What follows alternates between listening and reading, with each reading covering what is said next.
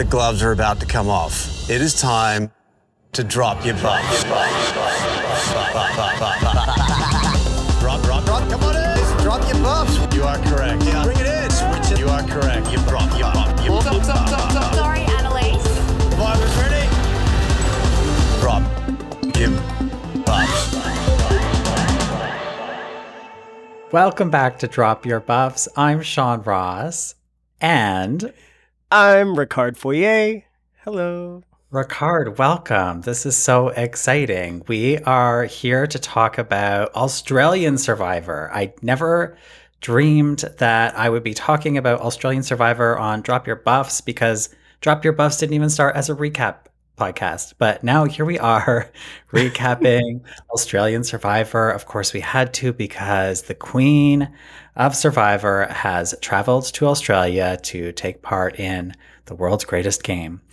And I have Ricard here with me to recap the show because we have sort of like gone on a parallel journey with Australian Survivor, especially in the past couple of months. And uh, I think it's safe to say we are both very big fans. And the reason Evan is not here is because, as you've heard on many podcasts before, Evan is a completist and he wants to watch Australian Survivor from season one through to wherever it is when he ends up watching it. and uh, I respect that greatly. So, uh, Evan is sitting out of this one, and Ricard is helping me out with these Australian recaps. And what a great guest to have. Ricard, tell me about your relationship with Australian Survivor. When did you start watching? What seasons have you watched? Are you into it? Just tell me everything. I am so I'm so into Australian Survivor. And I, I really didn't anticipate feeling this way about a franchise that obviously it's the same franchise, but totally different. And I felt like my journey started pretty awkwardly. Um, I had just gotten back from filming my season mm-hmm. in, um, when was it? In May. And they had just started uh, Brains vs. Brawn, uh, season six of Australian Survivor.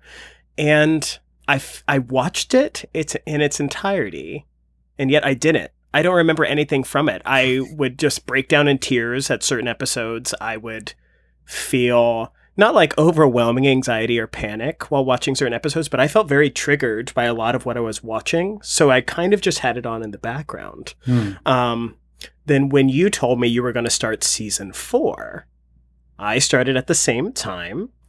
I was all in. I am so like I was season 4 was everything I wanted in a season. The cast was phenomenal. The twists were minimal. It was just an absolutely phenomenal phenomenal season.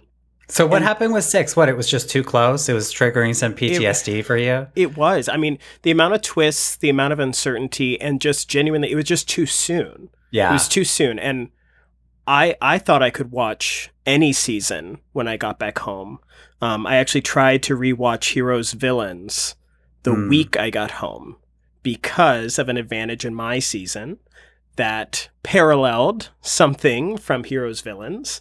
And I, I, wanted to rewatch a certain scene and I couldn't do it. I would just break down in tears. What's um, that scene? What are you talking about? So, the final advantage for season 41, where we had to figure out a riddle to then find the advantage clue for uh-huh. the final advantage challenge, um, or for one of the final challenges in Final Five. The clue was the uh, your treasure hangs where the trees love to dance. And I knew that was a clue from Heroes Villains, where Parvati was trying to find an idol, where mm-hmm. where she had to cross this little bridge. It was a lot clearer of a clue. She had to cross a bridge, find a tree where the trees love to dance. And, I remember um, exactly what you're talking. I remember the trees. I can picture them in my mind. Yeah, and so that's a very similar tree to what um, ha- held Erika's advantage that she had, and um, yeah, I wanted to watch that scene to know if I was playing tricks on myself, if that really was the case, that I had remembered it, and I couldn't. I couldn't watch it. Wow, I really couldn't. Wow. So then we both started watching season four around the same time, and. Uh, I remember this. The reason we started with four was because that was all that was on Paramount Plus at that mm-hmm. time, right? It started at four. So I just thought, like, I'm just going to go for this because I really loved Brains versus Brawn. And I watched that as it aired in the summer of last year and just like totally fell in love. I just, the characters, the setting, the twists. Like, I'm not a fan of twists. And yet something about Australian Survivor like sold me on these really psychotic twists. and uh, I was so excited to see more of it, but it's just such a commitment like 24, 25, 26 episodes in season two. Um, but I, but I was really keen to watch some more after 41 was over. So we both jumped right into season four and wow, like loved season four. I I tr- I think it's my favorite of the Australian Survivor seasons that I've seen of the three. Um, I think it's funny. I've been thinking about this a lot. What what is my draw to it? Because I'm very hesitant to say this. I don't want to say that I prefer AU over US because US has been in my life for two thirds of my life. Mm-hmm. But I think it's not so much the cast or you know where they're from or anything like that, but it's the editing. The editing makes you consistently root for someone in Australian in Australian Survivor.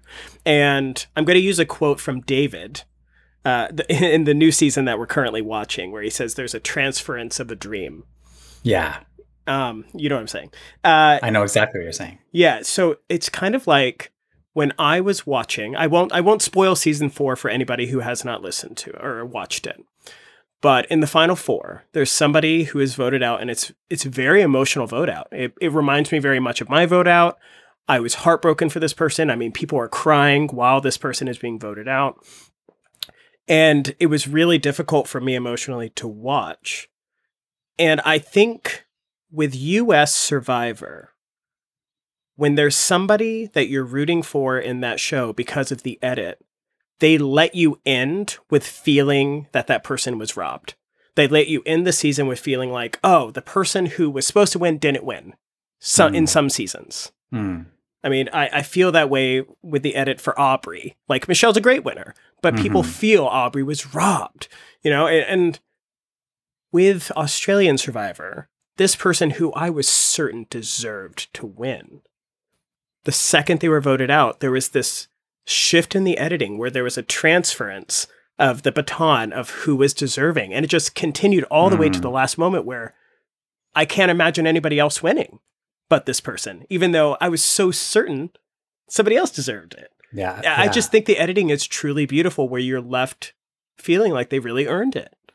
Yeah, I think I know what you mean. I think I know what you mean. And we have both only watched three seasons. So we've also watched season two. We just finished watching that before uh, this current season has started. So we we do have some gaps in our knowledge, and I think we're going to try not to spoil the past seasons because these have just gone up on Paramount Plus. I know not everybody has been able to have a chance to binge them yet. There's a lot of content, so uh, we're going to be careful. But there may be parallels to be drawn between uh, some characters, and of course, we have returning characters here on Blood versus Water, Mhm. and we may have to talk about how their games ended uh, in their previous seasons. So yeah.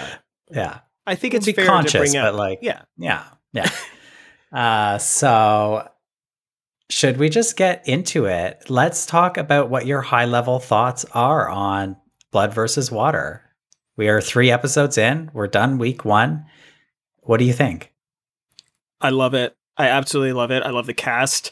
And this is the first one. I think it's been really hard the previous seasons we've watched for me to keep track of who's who. It takes me Mhm. until like merge to understand half these people's names, Mhm. even if I have an uh, emotional connection to them. But I am fully invested in almost every single character right from the get here. I love the cast. I love the setting. I love that it's both desert and like there's so much water involved. I I just absolutely love it. Jonathan is a dream. Um love the dedication at the beginning of the season to the land. yes, um, land acknowledgement. Yes. I think we had that last season as well. Yes. And um yeah, I just think it's a, a fantastic season so far. I have Yeah. a little I have a slight pet peeve with a Mhm. f- few uh, character traits of a few folks, but I'm sure we'll get into that. Oh, we'll get into it. Yes, we will. Uh, I'm feeling the same way, actually. Like, I'm surprised that to hear you say, uh, or I'm pleased to hear you say that you kind of feel like you know who everybody else, because I have the exact same experience. And of course, I knew that I was going to be podcasting about it, so I'm investing a little bit more time into trying to get to know these people before uh, the game even starts. But even still, this is a lot of people to keep track of 24 players. We're not used to that in our US version. And so it can be a little overwhelming. But I think that the blood versus water element has really helped keep track of everybody for me because it's like mm-hmm. if somebody's a little bit fading into the background, at least I know who their partner is and I'm making the connection between the two of them. So it actually, I think, really helps to get to know the cast and is a really easy way in to understand okay, what motivates these people? Why are they here? Which one's the fan? Which one has never seen it before? Which I think we have a couple cases of that, which are fun to talk about. And uh, yeah, I'm just, I think it's it's, it's a great cast with a lot of potential. I think there's lots of people we still have not seen sort of like rise to the top yet, but I'm excited to see them. And the ones that have risen to the top are great. And uh, you know, some of them we've already lost, but wow, did they bring a lot to the show? And I'm talking about you, Brianna. Oh, I'm talking about Kate. I know, poor Oh. Kate. Love I really felt bad for her. Okay, well, hey, we're starting to get into it. So why don't we just go in? We're gonna walk through uh, episode by episode some of the events and uh, our thoughts on those. So let's get straight into it with episode one, where we have JLP's epic drive through the terrain, sort of introducing the blood versus water theme. Uh, we meet some contestants. I always find it really interesting. I love to like over analyze who we're getting clip packages on in Australian Survivor. Which now they hey, here's something that has like bled into US Survivor because of course in your season we started to get these clip packages of like Mhm. who you are at home and what motivates you and like what drives you and what you've gone through in the past. And uh, this is sort of like has always been a staple of Australian Survivor as far as I'm aware. And uh, so I love to see those and like really try to overanalyze who's getting them and when they're getting them and what it means. And so like I'm looking here like in the intro that you know JLP's running through uh this just sort of the theme we see uh, an intro package for Jesse and Jordy the brothers uh, KJ and Sophie the sisters Croc and Chrissy who are both iconic uh, I mean that's where we get Chrissy talking about how she doesn't know the name of tribal council. Tribunal? tribunal. Um, and then that's just scratching the surface on chrissy which we'll get to. Uh, we see amy and Khanh, and then of course the returning players andy and his little sister kate mark and sam and finally queen sandra and princess nina arriving in a helicopter. So we, we just kind of get like a brief introduction to people and then uh, they are sort of like welcomed into the game. And here's our very first instance of JLP saying, Come on in. Okay. I am talking to Uh-huh. the perfect person right now to talk about this because, you know, Australian Survivor, for those who haven't seen the past seasons, borrows heavily from US Survivor in terms of uh, some of the like iconic phrases that uh, are used by Jeff Probst are also used by Jonathan. And I was really wondering with the changes made in 41 whether those would bleed into Australian Survivor. And here, uh, the one of the very first things uh, Jonathan says in the game is "Come on in." He has kept the "Come on in," drop, drop the guys. That's so, right. Ricard your impact. What did you I think about this? She has gone international. I love it. I love that it wasn't a big deal, but Yeah. it still is a big deal. Yeah, The thing is, when there's impact that affects you, it can still internally be a big deal without being a big deal to the world. And I think that's how we get the most change. And I, I know that's controversial. And there are certain instances where a big statement is needed. But in, this was just beautifully introduced without being forced. And it was very I, I just loved it. And you were even mentioning the um the intro packages that we were given, which is very a la Australia um Survivor. Ours were all like they all had um, a direction. They were all like sad or a certain aspect Yeah. of ourselves. You know, mine was what was different about me and my family, and it was you know supposed to be inspiring as opposed to just getting to know who I was as a human. Yes. Yes. Um, and it was a little I- bit like, uh, not to be crude, but it was a little trauma porn.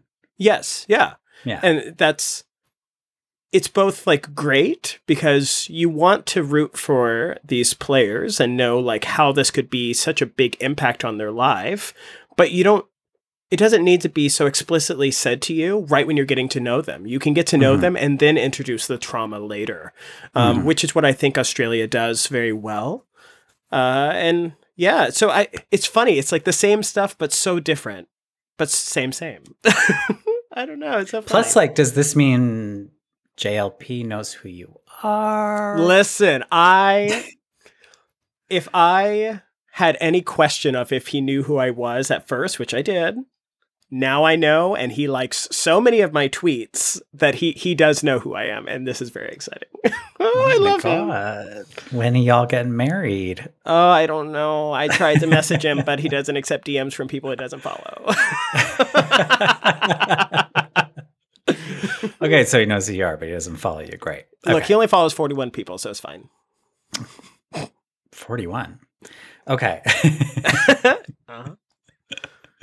So come on in. Uh, he's chatting with the contestants, talking about, you know, how they're all there with a loved one. And suddenly they're interrupted by the sound of a helicopter.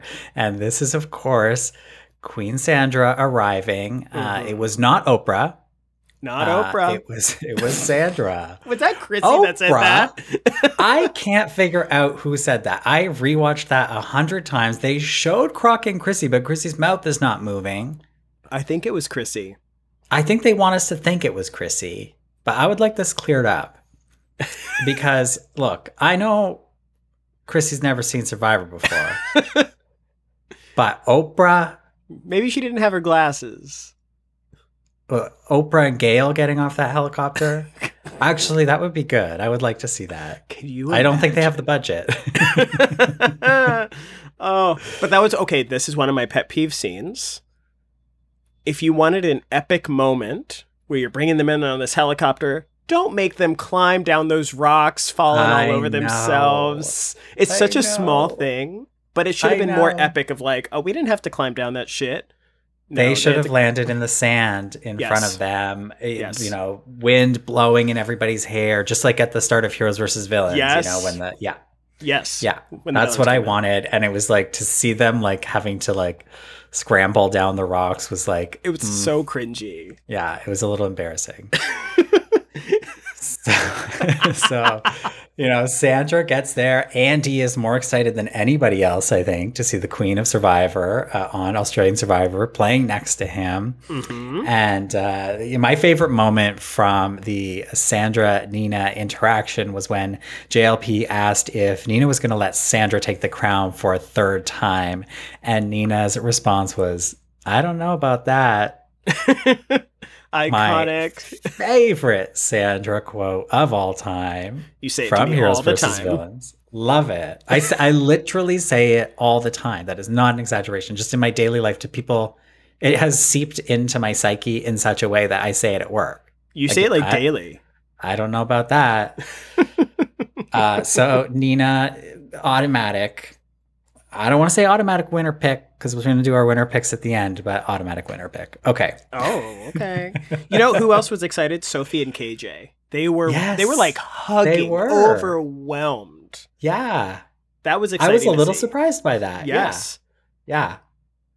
Okay. So JLP then divides the loved ones up into tribes. It almost seemed like they weren't expecting that, but surely they were. Um, Most of them were. did- yeah, they must have been.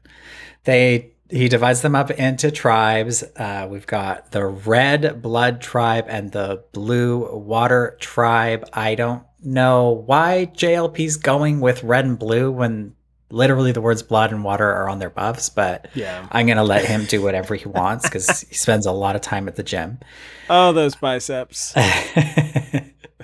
so, so they go straight into a reward challenge from here, and the prize is a blazing campfire back at camp, flint, and some comfortable seating for your tush.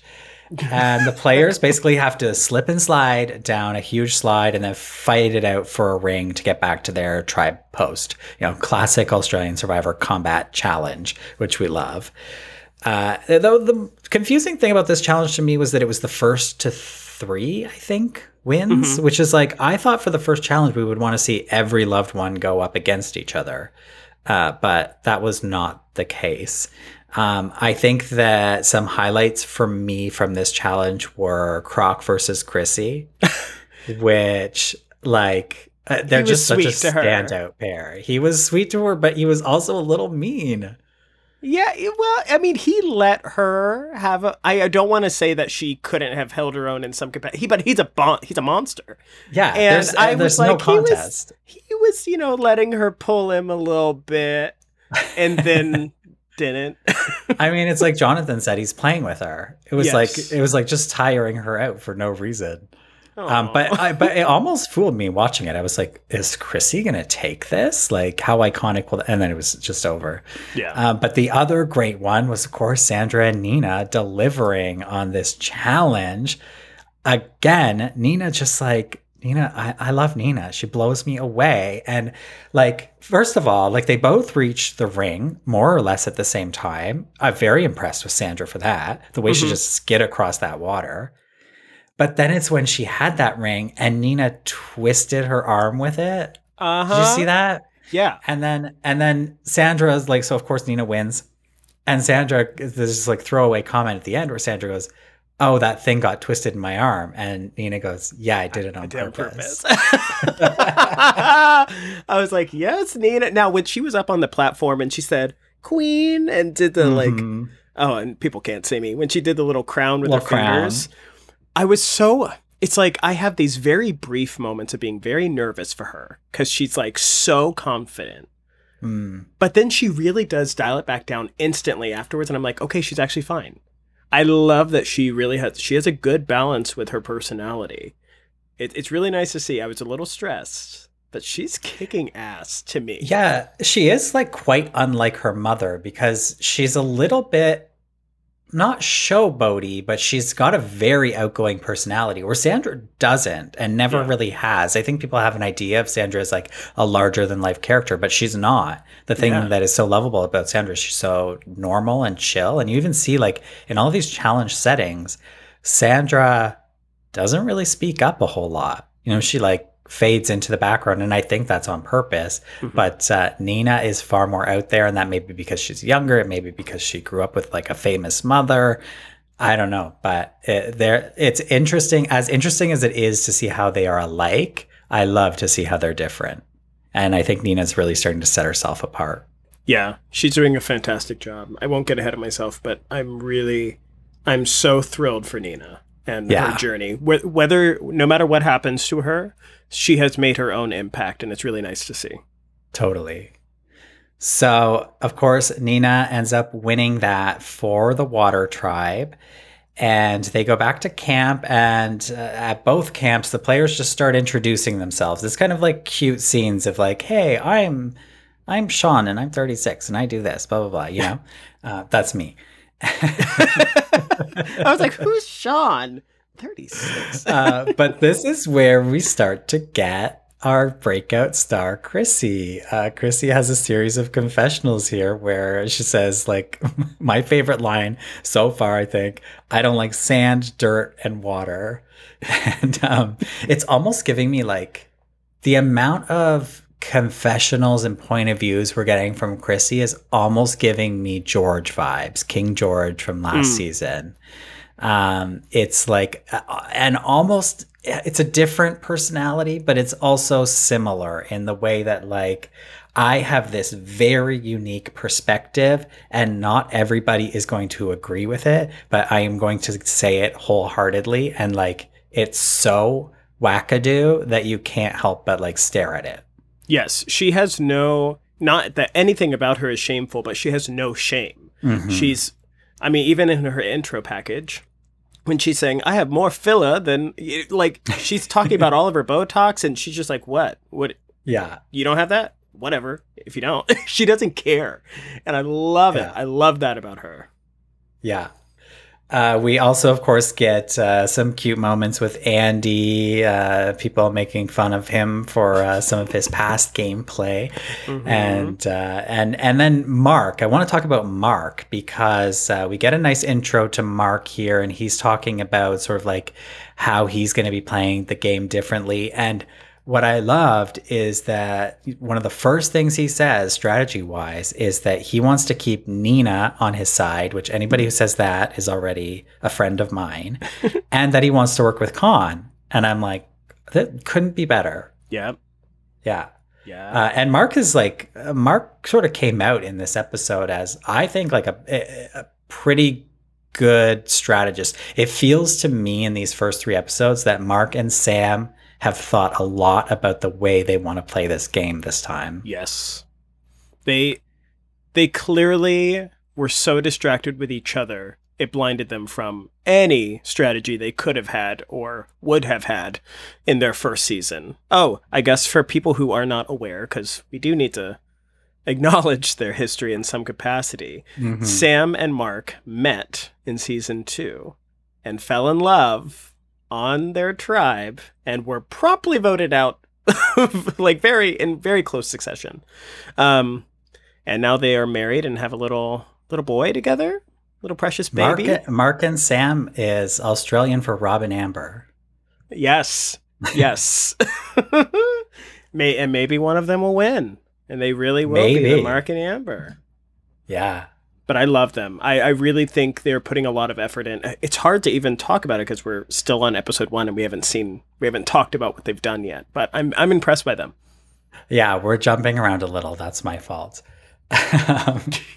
Meanwhile, at the Blood Tribe, we're starting to get like a sense of what Sandra's up to. I feel like every time we see the Blood Tribe, we're sort of getting it from Sandra's point of view, more or less. And on one hand, that makes me very nervous because I'm like, maybe they're using her while they got her and it's not long. Or maybe it's just because she's like so iconic and you just, she's such a great storyteller and narrator that she's the natural, she's the Chrissy of her tribe, Yeah. you know?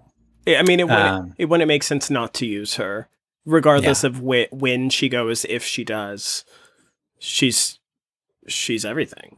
Yeah, totally. There's a cute moment here where someone is asking her, like, uh, or someone's like, "Oh, I'm such a big fan of Sandra." I can't remember who it was, and they're like, "So, like, how's Rupert in real life?" And Sandra's like, "Rupert's real nice," and it's so funny because like Sandra hates Rupert. but she has to just play nice. yeah, and she's doing it. She's doing it. There was oh, I guess that was over on the water tribe, the blue tribe. There was one funny moment with Bree where she was asking who was it? If they were single. Oh my gosh.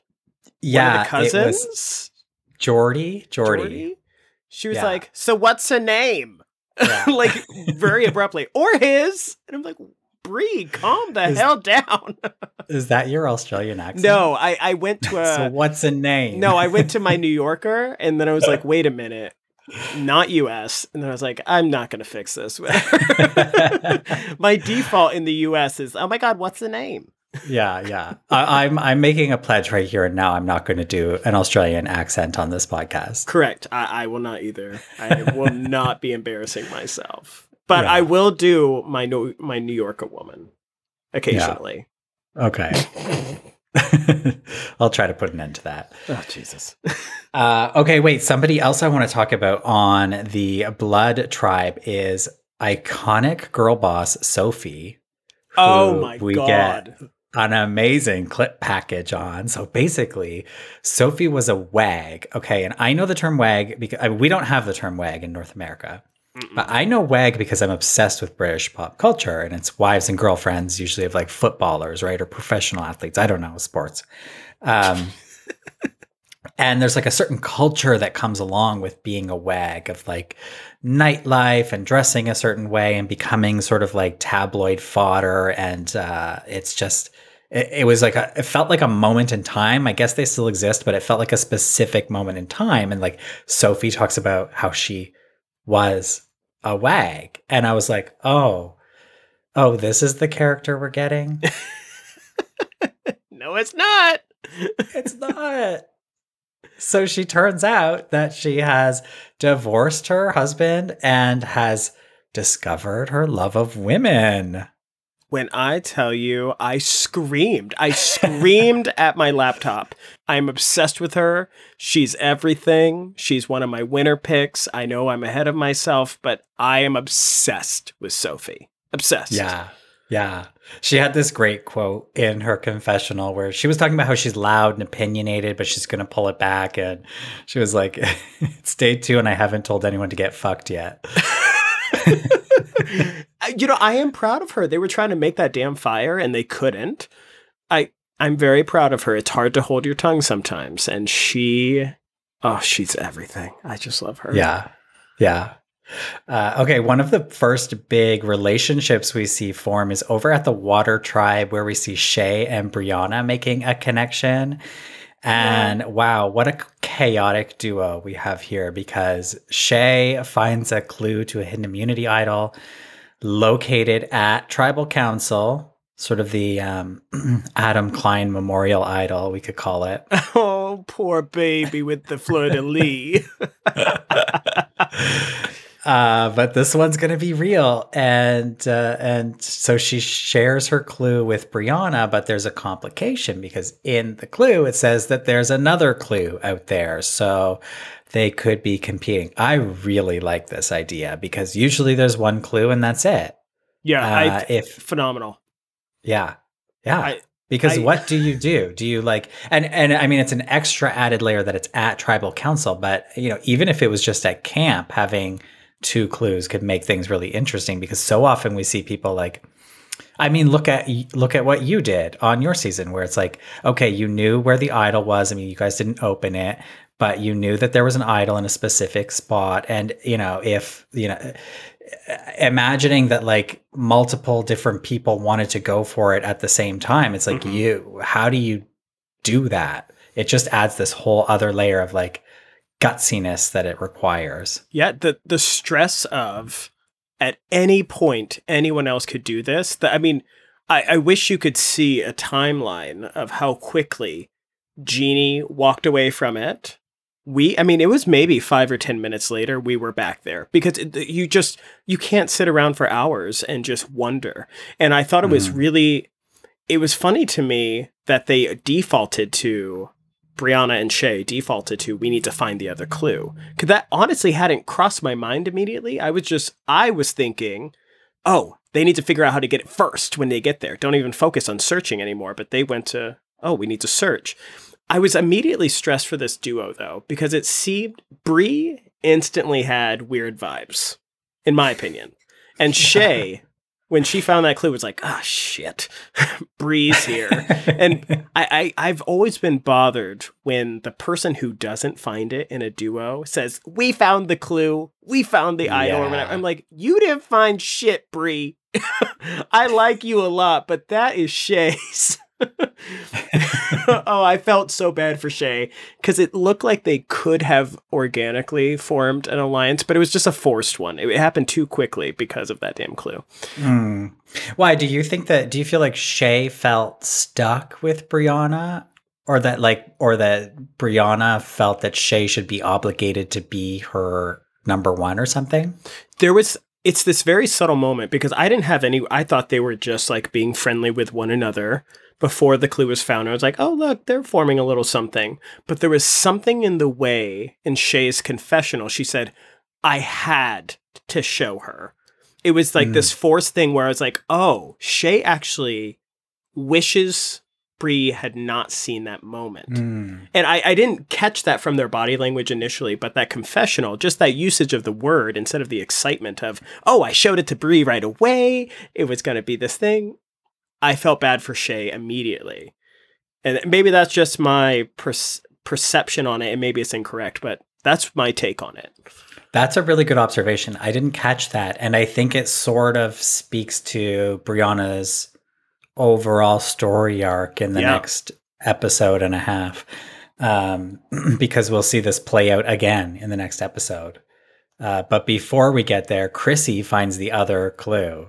And it's just like another iconic moment from Chrissy. such a train wreck. She's like tripping over herself. She has it sticking out of her boobs. I mean, just and giggling to herself, and then just wanders away.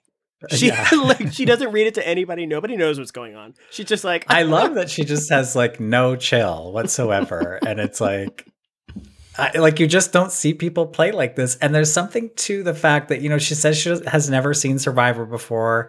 Uh, I think she's exaggerating because she said, then she says she has seen it. But like, well, the, the point is she's not familiar with the show, Yeah. like deeply familiar in the way that her partner, not partner, but her partner in the game, Croc, is because, um, you know, she says in her she says in her confessional, "I know these are good. I'm not stupid."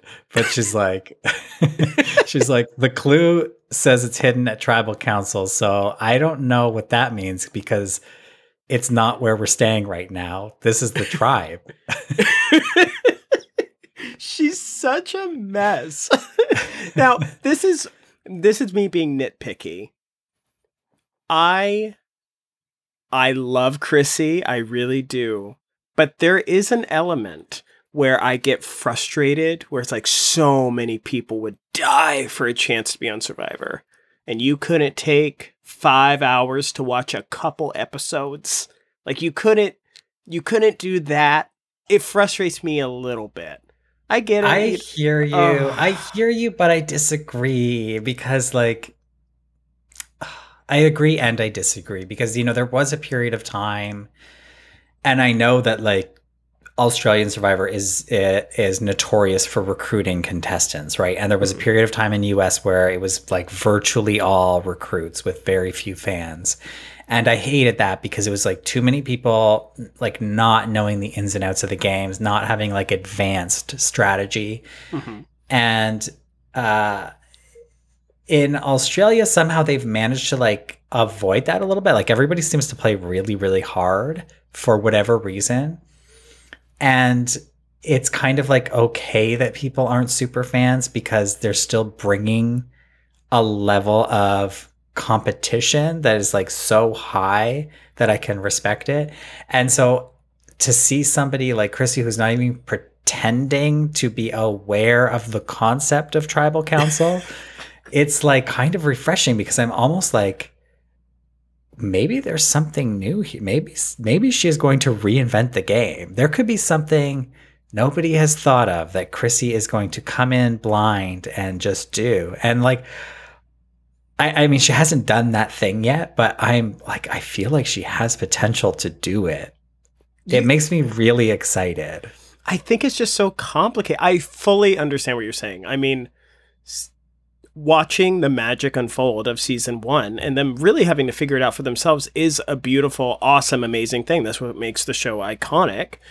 And they had to come up with alliances and blindsides and all of these things in real time. I just think when we are now in this place of how many fans exist that want and like dream about playing this game for massive chunks of their lives. I think you when there are resources available to you, you can do the bare minimum. I'm not saying even pretend you're a super fan, but you can at least know what tribal council is. That's all. Watch two I know, episodes. I know, but if she doesn't even know what tribal council is, then she Oh. doesn't know that anybody wants to play the game. oh, You know? she's so also, great. like, I, I, I- I mean, I feel for those people that are like watching her being like, I would kill to be there, and she doesn't like kind of give a crap, and she's getting bitten by an ant and complaining about it. But at the same time, I respect that it's a TV show and they're making the best TV show possible, and I think they got an iconic casting they choice did. here. they did. So, you know, it is what it is. Okay, let's go to the immunity challenge. Move this on. The tribes walk in, and the water tribe already has an injury. oh my gosh, Right. that came out of nowhere. What happened here? he bent over and he pulled a muscle in his back. Yeah, so this is Alex, right? Like Yes. what it's like o- on the walk here. Like, am I to believe that they actually walked there? Was it the walk from the car to the challenge location? like, what happened here? It was baffling, and I immediately, I immediately reverted back to my season of Abraham was the first vote out of 41, and he did not get an intro package, and I felt like you knew nothing about him, and he was voted out. And I was like, oh, okay, he's first to go. We're not getting an intro. I've never even seen this little blonde boy. Okay, and he's gone. Like it, it would hmm. just seem like we're erasing this person from the canon of this season. I was Yeah, so like as if as if like why waste the time on him? He's injured and he's just gonna, you know. yeah, my mind went such a path instantly when I saw him limping his little ass in. Yeah, yeah. So he can't compete in the challenge. He sits out of the challenge, which then forces Blood to sit out. Uh, some blood. I'm just calling them Blood. The Blood tribe, the Red tribe, to sit somebody out. Uh, Kate chooses to sit out over there. Uh, what did you think of this? Because like I, the Water tribe lost a strong young man, Mhm. and the Red Tribe was able to choose somebody to sit out, and they picked, you know, like a less physical woman. Yeah. Um I thought a lot about this because I always revert back to American Survivor and I can I can hear in my mind Jeff saying you need to fit, set out one man one woman like to make certain instances fair. I'm using air quotes for those who can't see me. Fair and even. But then when I actually started doing way more looking back at random episodes and truly just looking at random challenges, there is no real precedent of what the protocol is here. It's all over Mhm. the place. And so I was like, this is just very strange that I I can't actually pinpoint why they do it in certain challenges and why not in other ones because there's not even the consistency of in immunity challenges we make it even with sexes. They they don't do that consistently. It, it's just very I, I don't really know what to say about it. I don't really have any thoughts. I think it's just an you know therefore Alex is fortunate to even be in the game anymore. Um it's nobody else's fault on the other tribe that somebody has to sit out and so they get a slight advantage by getting to choose somebody for them to not, you know, skip the challenge altogether and Yeah. just be an automatic loss. It could have Yeah. easily been something like that. Oh, you don't have everybody to compete? yeah, Fine. Then blood wins. yeah. Uh, I yeah, I, I like. I think that I've always thought that the way that this is applied is that like if it is something that is combat based or something that like clearly a man would have a different uh, advantage than a woman or vice versa in a specific challenge like one on one or uh, whatever like that that that's when they would specify that a man has to sit out or a woman has to sit out but um and then if it's just like a group thing then it can be anybody hmm like that's been my impression. So, but it just uh, yeah, it was like very convenient for Red to be able to sit out Kate here. Not that I not that I think that Kate is like uh, totally incapable of doing it, but you know, like we we see Kate struggle with some of the uh, really physical challenges in uh, the future episodes. So it was just kind of like maybe a little bit lucky for them. You know, I will say Australian Survivor has really upped the game with just showing how fucking strong women are. Like, they mm-hmm. do not under edit them, they give them all the credit that they absolutely deserve. The physicality of all the contestants in the seasons that we watch has been unreal and just not what we're used to in the US. And I think what's I, I guess this it's funny how structured we are with Survivor because it's like we start with this many women and this many men. It's it's so forced and it's been so forced for so long that it's funny that we're even bringing this up right now when the first challenge was Croc against Chrissy. Like they already, you know, they're already true. just like doing physical shit with whomever Yeah. and they're really breaking the mold. I think it's it speaks even more that they couldn't really split up by sex anymore. You know, who, what was their name? Phil. Phil, the first person who's non binary from season six, Brains Brawn of AU, um, like, what? They're not allowed to sit out of any challenge if they did pinpoint it has to be a man or a woman. Yeah, I, I think they're kind of uh, breaking the mold, and it's really cool to see. Yeah. Yeah. Yeah. Okay, let's talk about the challenge. Actually, we don't have to talk about the challenge. I mean, it's just, you know, one of those physical obstacle course challenges. Uh, the blue tribe falls behind, the red tribe wins pretty easily. And uh, we are sending water to tribal council. So, back at the Water Tribe, we are starting to see some strategy unfold, and Andy is targeting Alex. He wants to play it safe. I mean, I thought this was interesting from Andy's perspective. I think it makes sense that he's like, you know, it's early in the game. I don't need to do anything crazy. I'm going to play it safe. Alex has an injury. Like, we can all agree on this. It's better for the tribe. And, like, we don't need to be like making huge moves on the first uh, cycle of this game, right? Yeah. And yet, Like, I mean, is Alex like is Alex not the right vote to make this round? he absolutely is because if you've pulled anything, you're so much more susceptible to it happening over and over and over again, which we will actually see in episode I think three of this particular week. Mhm. Um, Alex is doing whatever. I'm Yeah. trying not to get ahead of myself because there's so much content here. But yeah, it would make sense, and you would think that Andy being in this position of, you know what, I'm not creating any waves. I'm literally saying what everyone is thinking, and yet somehow it's not what everyone's thinking. Yeah. It's Yeah, pretty yeah. wild. I think it's a little it is a little bit strange and I would go so far as to say was this necessary for anyone to go against Alex and put themselves in jeopardy? And I'm speaking to Bree and I'm speaking to Nina.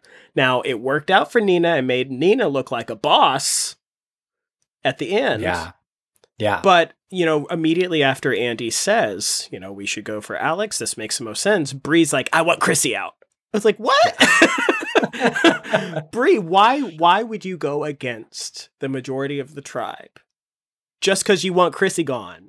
Out of nowhere. I truthfully don't under I do not understand this Chrissy Brianna feud. I don't know where it came from. Like all the all that I'm basing this on is the fact that each of them have a clue to a hidden immunity idol. I, I was wondering like why don't they know each other have it? Why don't they come together and be like, hey, why don't we work together and we can like guarantee that this can be used in a way that's advantageous to both of us and then it doesn't have to become this weird thing and like they can pull Shay in or Shay has it, sorry. See, Brianna takes such ownership over Yeah. it that I, I'm like in It's my like mind it's. Brianna's clue. Yeah. Uh, but Shay could bring Brianna into a thing with Chrissy and it's like uh, it, like is it a personality clash? I don't know. I don't think that we really got any insight into what the problem is there. And you know, because they at the challenge, they were right next to each other. The challenge right before this, where I mean, Water did awful in this challenge, but there's a Mhm. moment where Bree yells at Chrissy, or not yells in like a mean way, but like, "Come on, don't give up. Let's keep going." Like trying to encourage her, and Chrissy. It looks like everybody is struggling, so I don't know why there's hyper focus on Chrissy. Um, but they happen to be standing right next to each other, and it rubbed Bree the wrong way. And I guess the idol clue on top of it, she was over it. She was Yeah. not Team Chrissy. Yeah, it just seemed Uh, like a yeah. pointless thing to come on. You, Bree, you and Shay are already kind of on the outs. Why even try and pull some big ass move right now? Yeah, well, I don't know that Brianna thinks she's on the outs at this time because see, we see her throwing Chrissy's name out to uh, I wrote this down to Nina, Jordy, and Khanh with Shay there. And so I think that Brianna thinks she's got an alliance on her hands. Oh, maybe it's me just being aware enough to know that she doesn't because Yeah, Khanh I mean, has yeah. Chrissy's back and Nina Yeah. wants none of that business. And Nina don't know about that. yeah, no. Uh, And this is where we get the emergence of Princess Nina. oh my god, everything. who this is oh i love this she pulls mark aside and she makes one of my favorite survivor moves of all time which is the influencing someone to verbalize the plan that you have in mind so that they believe it's their plan Absolutely.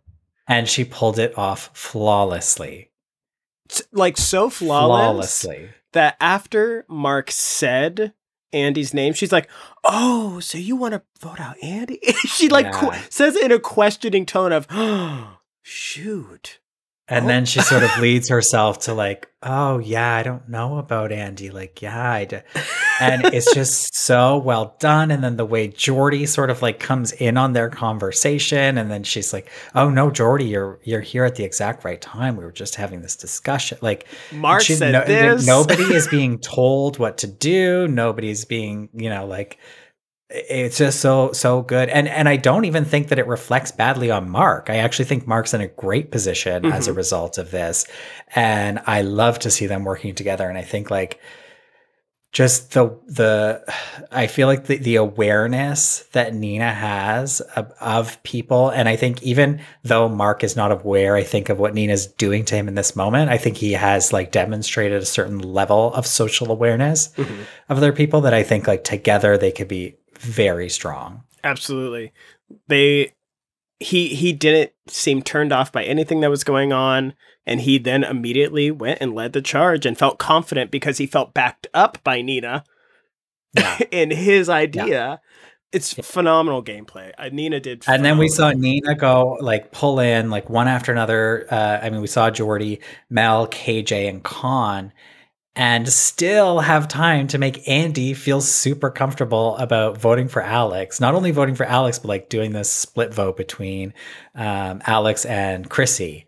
A- and so and Andy feels like I think that he's pulling off a move that he's pulling off us this great split vote between two people he wants out when um you know he's telling this to Nina who's looking him dead ass in the eye knowing she's voting his ass out it's brilliant so good. And I was a little I was a little stressed and I think it's unfair that I was stressed for Nina.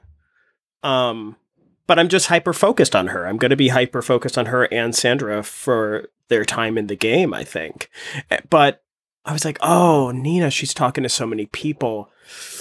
Oh, this is dangerous." But the more I reflect on it, it's like you don't sit as somebody who was there you don't just sit there and not talk to people. You have to talk to every single person even if you're not giving out an idea. So it actually is very realistic and organic for her to speak to every single person before tribal whether she's Mhm. trying to pull something or not. And so i'm just overthinking her gameplay. I need to just trust in her process. She clearly knows what she's doing at least at this point. Um, and i'm very proud of her. Yeah. Yeah so going into tribal Brianna and Shay's big plan is to get the idol hidden at tribal council in Jonathan's podium and to play it for Alex. And ultimately, uh, they don't even vote for Chrissy. Right. So we'll talk about why. But it, the, the plan is just in tatters by the end of tribal. so let's go to tribal. So shortly after taking their seats, Shay gets up and makes a run for Jonathan's podium. Chrissy is hot on her tail. and it's And- so awkward Yeah, because Brianna, right, like shoves out her arm to stop Chrissy from getting past like presumably getting past, but it's like she just knocked her arm out of the way. Like, everything about it was confusing why is Brianna shouting instructions to Shay Instead like, of getting like, it on the front of the podium? Like she could have got up too. Yes. She so there's this like moment because um Shay clearly does not realize where it is, which why would you even stand up if you didn't see the damn idol? That was a fail on Shay's part. But she goes for it. Bree clearly sees that she's going behind the podium.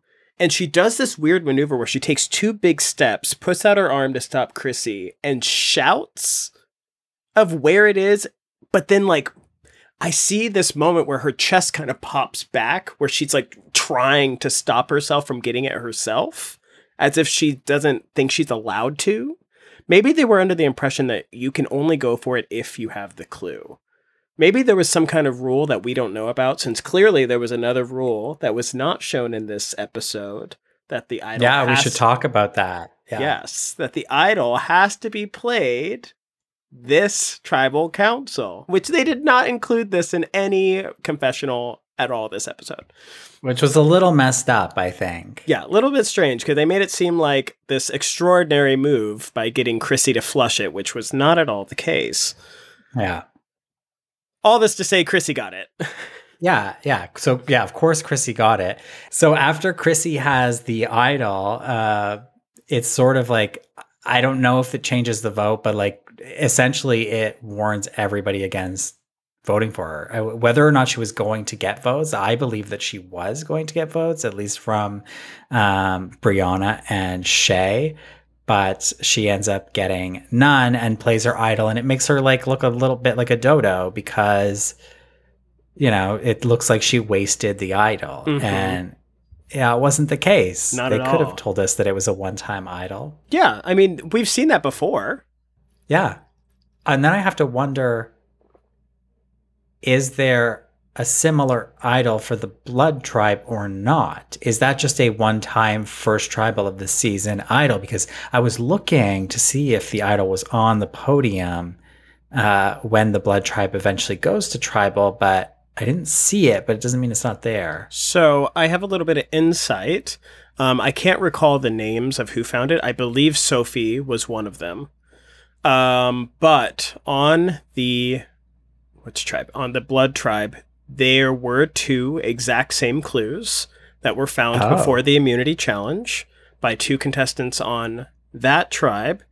And it was only valid if you went to the first tribal council at the first tribal council.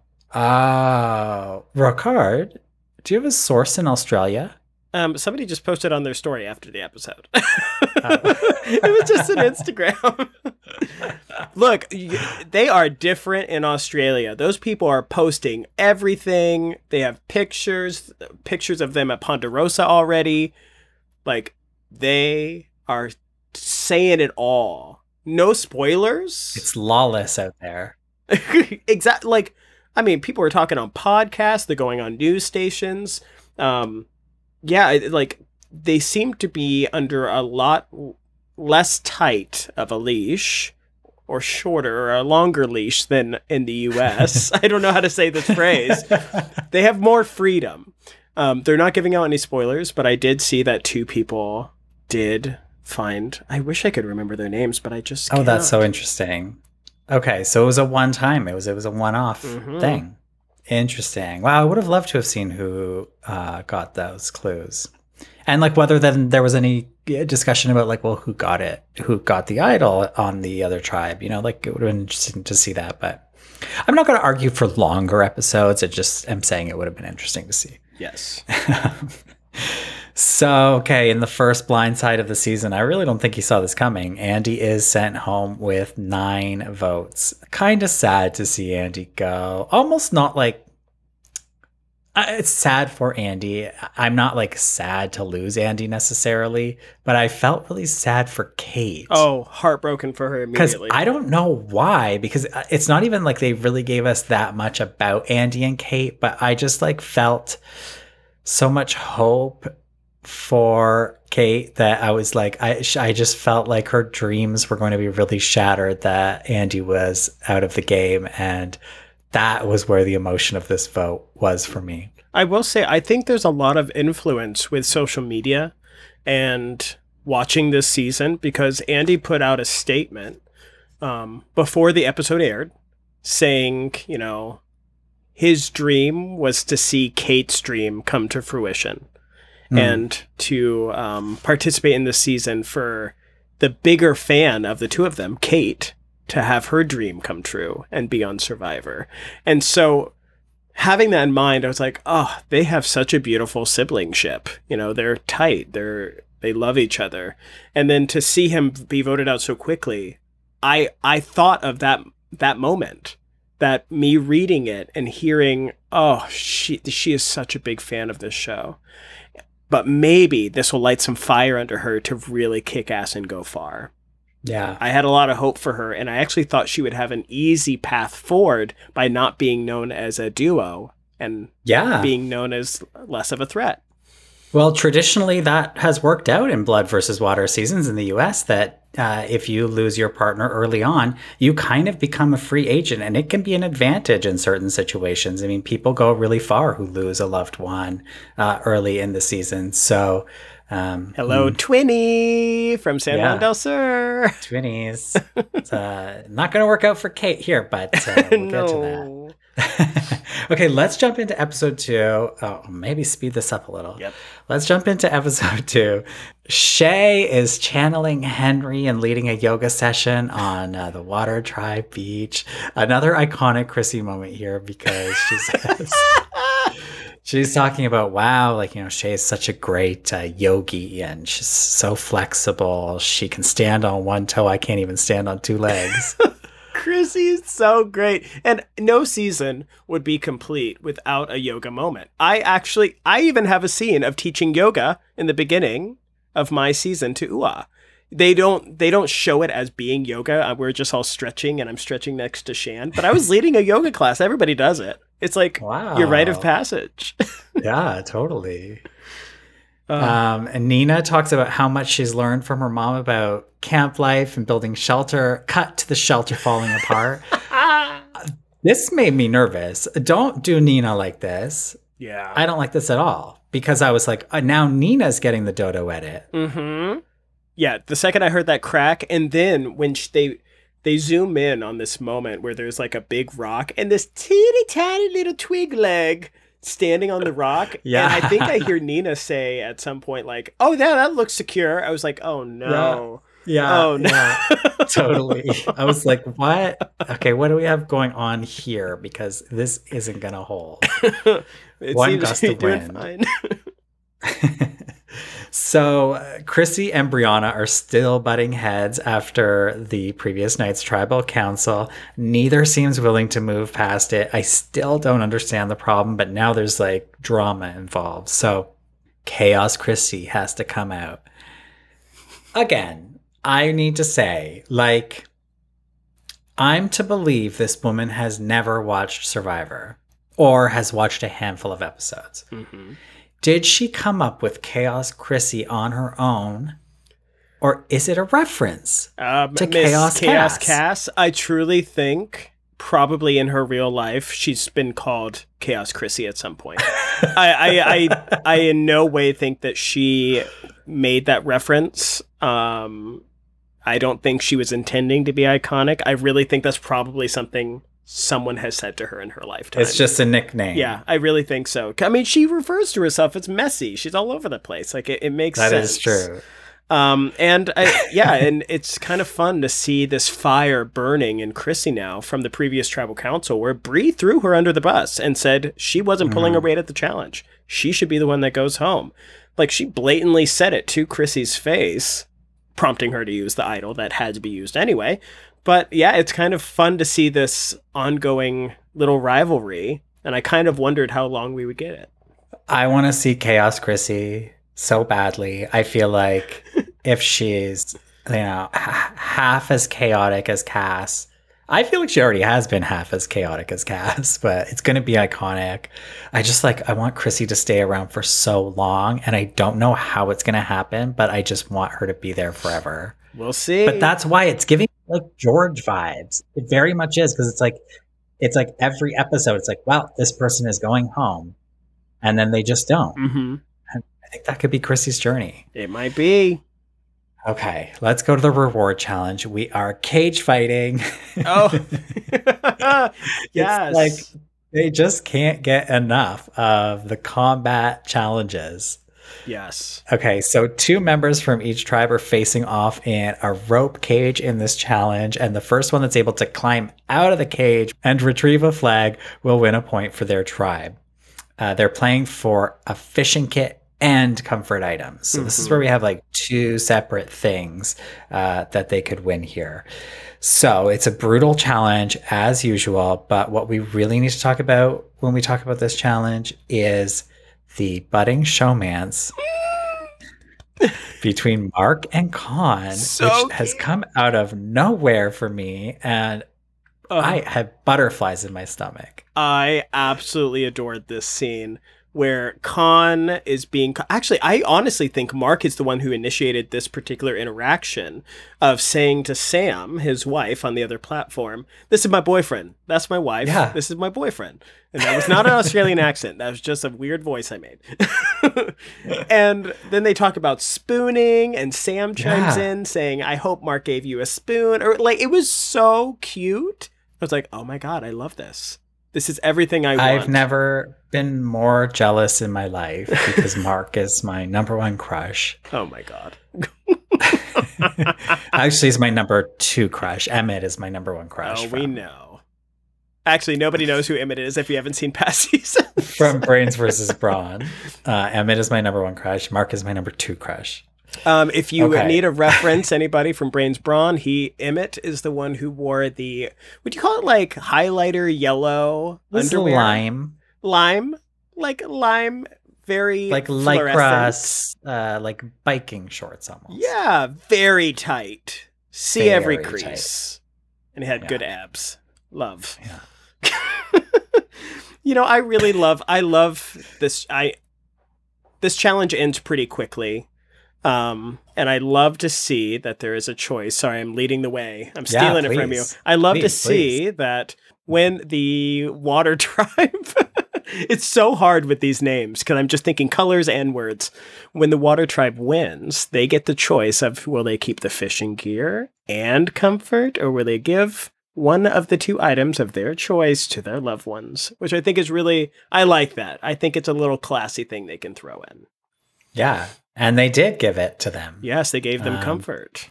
They gave them the comfort items, which I was like wondering is that a little risky? Because in Australian Survivor, we're always finding clues in the rewards themselves, whether that's Mhm. going to a place or like getting an item. And I sort of wondered, like, is what if there's a clue and it's only in the comfort items? What if it's rolled up in a pillow? Like, that's a more likely place for it to be than in fishing gear. Yeah. But I don't think that really came to any fruition. Yeah, I don't think either one of them had clues, although Bree sure tried her best to find a clue in Oh that tackle box. God, Bree, like chill for one minute. She went hog on the tackle box looking for a clue. Dude, like I'm picturing her down, like her ass on the ground, like a crab, like scooping her little hands into every little crease of that box. Yeah. And this is where I got really like, who the hell is this Chrissy lady? Because Chrissy all of a sudden was like, she's looking for something. She was so aware when talking. Who was she talking to? Khanh? I think so. Yeah, her and Khanh have this little budding relationship. And she was so aware of the fact that Chrissy was looking for some kind of advantage clue. And it was like really amazing to see Chrissy be so aware in this game. Yeah. Yeah. I mean, she's okay, Chaos Chrissy. yeah. Basically, the whole tribe is like talking about how aggressively Brianna's playing the game straight out of the gate and it's turning everybody off. Over at the Blood Tribe, before we get to the immunity challenge, Kate is sort of reeling from Andy's elimination. She says that not having a loved one left in the game makes her an easy target. Again, I disagree with that. I think that, like, actually, it can open up your options pretty nicely, but she's obviously very hurt by the fact that Andy is gone. Um, we get a lengthy intro package that I want to talk about from Sam talking about all of the lessons that she learned from her first time out on season two of Australian Survivor. And she says she wants to play, pay more attention to other people and observe people more and not focus so much on her own paranoia. And this was interesting because it just it led to a broader conversation about paranoia in the game and people were asking, I think Croc asked Sandra like, "Hey, when does the paranoia set in?" And Sandra was like, "Look, it's like depends on the person and the situation." Um, and there was just a lot of chat about paranoia and I thought it was really interesting that like the edit chose to present us like this conversation, uh, sort of insinuating that paranoia is about to set in, which we will see it set in for the Blood Tribe in the next episode. Mhm. And that Sam is rising above that. Yeah. Right. And that she has learned a lesson about that that these others have not yet learned. Um, and I just think, like, I mean, we'll talk about Sam probably uh, more as we get into episode three, but I just think she's being set up really nicely uh, with her edit and just, you know, the observations she's making. Yeah. I honestly, as somebody who I'm really into Edgic, uh, I don't know. Are you into Edgic? Do we ever talk about this, Sean? Um, I'm not. I haven't, A little no. bit. I- I I'm um, into edits. Um, and so for those who don't know what Edgic is, it's basically this calculation, this calculated system of understanding your edit in a in every single episode and your amount of confessionals and how likely it is you will win based on the edit that you were given and the way they make you look in this edit. It's not just oh I was in the edit a lot. It's where you perceived um, as a dodo? Were you given a good edit where you were in the know? Were you chaotic? Were you under the radar? Were you invisible? And so I honestly I haven't really sat down and done the edgic for each person or looked at anybody else's charts, but I feel like Sam has one of the best edits for a potential winner in my like in just, you know, glossing over the episodes without going in deep. I, I think she has a Yeah. great great edit. Yeah, I think it's looking really, really good for her. It's re- it's always hard to make that kind of call pre-merge, especially in Australia. And I find that they really focus on some people who it's it's a really tight mislead where they focus on some people that make you feel like they could go the long haul, and it's really just to like got you that they're actually going pre-merge or like right at the merge or something. Mhm. Um, and I hope it's not that because I really am enjoying Sam this season. Yeah. I've always felt like if you get a good showing in the first couple episodes, and then if you disappear a little bit and come back when it makes sense, you're going to be great. If you're consistently a big character every episode, I don't I think they're just using you for the amount of screen time they can get. And oh, it's a bummer because I want to bring up past Australian winners, um, but I won't. But yeah, I, I'm thinking of specifically season four, yeah. their winner, how great Yeah. the first episode was for that winner. And then they kind of, you know, they were in the background a bit. And then all of a sudden Yeah. emerge as this fucking beast. Yeah, totally. Uh, okay, let's go to the immunity challenge. Uh, the tribes are dragging a series of barrels through an obstacle course and then rolling those barrels into poles to knock vessels off the poles. Okay. Mhm. Straightforward obstacle course, more or less. Uh, despite the water tribe leading, they miss most of their targets on the first try, and Blood manages to beat them out for the win, sending water back to tribal for the second time in a row. Unfortunate. There's something Chrissy- important here I do want to bring up. Oh, yeah, please. Alex participates in this challenge. Alex is yes, back. Alex is feeling better. Yeah. he does have a moment. I forget if it's this challenge or the next episode where he is clearly wincing in pain, but he's pushing through, which I think is like they didn't need to show this very, very brief moment, and they didn't really talk about it. But I was like, ooh, I bet that injury's coming back in the future. It's just a little, a little tiny thing, but he was participating, and I think it was with the barrels. He like bends over and he like stands up, looking like he hurts. Ah, I think I know what you're talking about. Yeah. Yeah. Yeah. I mean, it can't be good. Oh no! It can't be good for his back. Those damn barrels and that chain. There were so many. No, it's not good. How old is Alex? Do we know? Oh, uh, let me see. I, got I've got a chart here. He's 26. He's 26. Alex, th- th- like, take care of your back. get it together. I'm 10 years older than you, and I can tell you it's only getting worse. Oh, my back hurt. I was so scared going out there because I have I pulled a muscle in my back when I was 22, and I re-pull that same muscle over and over again. And I was terrified, but I got Yeah. lucky. Didn't happen. Injuries never go away. Nope. Okay. So back at camp, uh, Chrissy has wrangled the votes that she needs against Brianna. There is uh, some current concern, though, that Brianna could have an idol. And so people are a little like, it's may, might be too easy. Let's keep an eye on Brianna. Brianna's on the defensive and talks to everyone about voting out Chrissy. She's really trying to get numbers against Chrissy. It's just this head to head battle that will not give up. And um, no one's really giving much to Brianna. And so I think she can like feel that it's not working out for her. So she and Shay go idol hunting. And uh, once again, Brianna kind of like misses out on what Shay finds. Shay finds an idol hidden really high up in a tree. She finds that she gets this pole to get it down. Like, was this pole just on the ground ready for whoever found it? It seemed too easy. Yes, it very much reminded me. I mean, I swear there has been another pole moment where it was a key. There was like a oh my god, what season is this? Yeah, co wrong tie. They had- yeah, but they had to push the the thing to- up the hole, whatever. I this sounds ridiculous because I can't find the words. But yeah, and Angelina with the ladder, you know, they they'll put things out yeah, but see, in those situations, it was like the the tool that you use to get the idol was elsewhere. was hidden. Yeah, this like shit the was ladder right was there. buried. yeah, this was just like a pole on the ground. that was painted blue. it was very obvious. And Bree being I'm sorry, Bree, you did not do well. She sees her girl getting this idol and she yells to these random other people that she does not feel secure with. I think she found the idol. And chases after her and all the oh my god.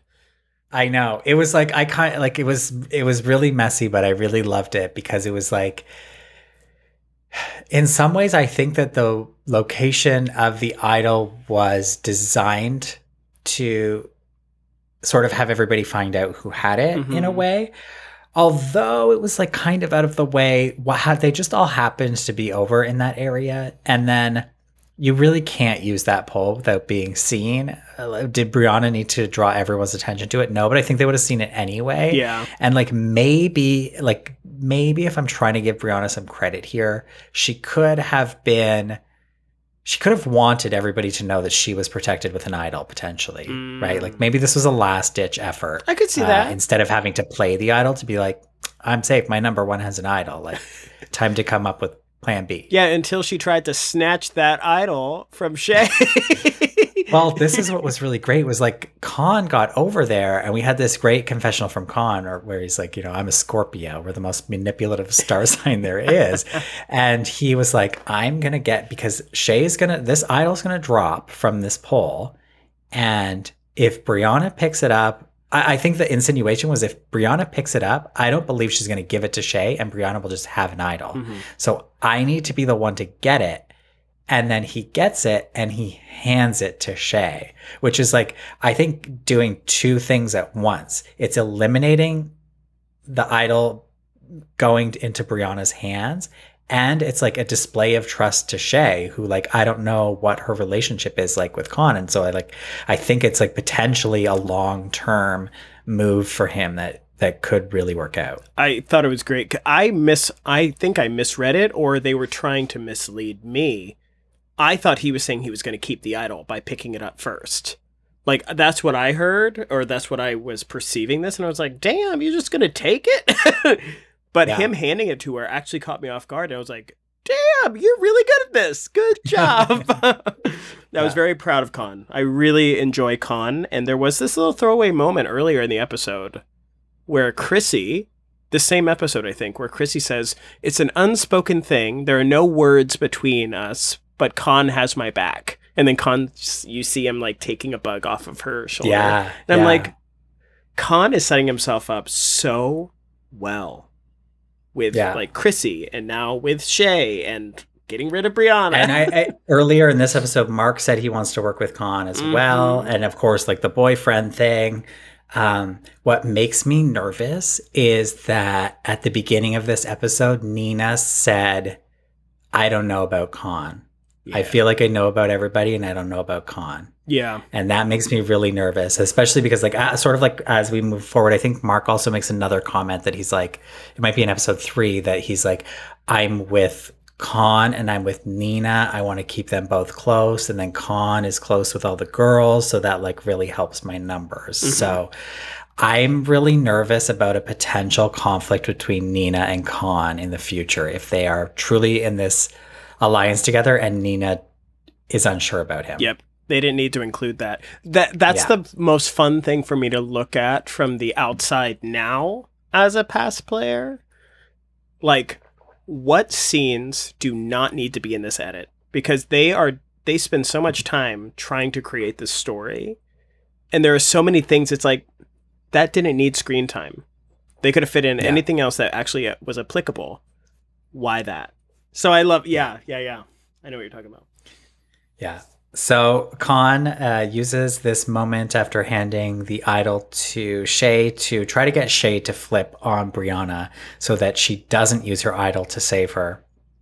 And uh, there is a a great moment from Nina here. It's like blink and you miss it. It's kind of happening in the background, but Nina says to Shay, well, while Khanh's there trying to like talk her into like, here's why you should not play your idol for Brianna.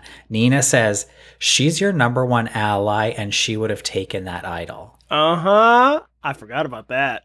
Yeah, Mm. I thought that that was really good because know, like Nina had such a good first episode and then she really faded into the background in this episode and had that weird moment with Khanh at the beginning that we just talked about. And so I was starting to get a little nervous about her, but seeing that as like I don't think they were like showing us that as like this is this is the point of the scene. It was just something in the background and I was like good for you Nina. Like Mhm. this is that is such a great thing to say because I don't think I don't know that Shay saw that that was going to happen. Mm-hmm. And Nina also has a certain I mean, Nina talks exactly like her mother and so she has a delivery that is very matter of fact and also like endearing and I think that like her saying it might be different than somebody else saying it but I thought that was a great moment for Nina. It was. It's so easy to do what Khanh did, and Khanh didn't do anything wrong, but to be like, oh, you're not going to use that on her. Just tell her what to do or suggest.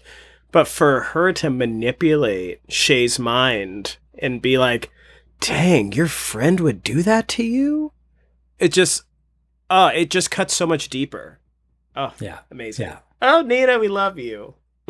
Okay, let's go to tribal council. Mhm. Brianna says she's confident in her plan and that she trusts the people she's spoken to. And then she swings her head around to stare at Shay. Shay is not making eye contact. It's so uncomfortable, the whole thing. so like presumably her whole plan it's it's confusing because like it feels like her whole plan is resting on Shay playing the idol. But then, like, as the conversation continues and Chrissy starts talking, then Brianna starts getting like uncomfortable. And then, and then she says, like, well, I was confident, but now I'm not confident. I'm like, I don't know what plan Brianna thought was in place.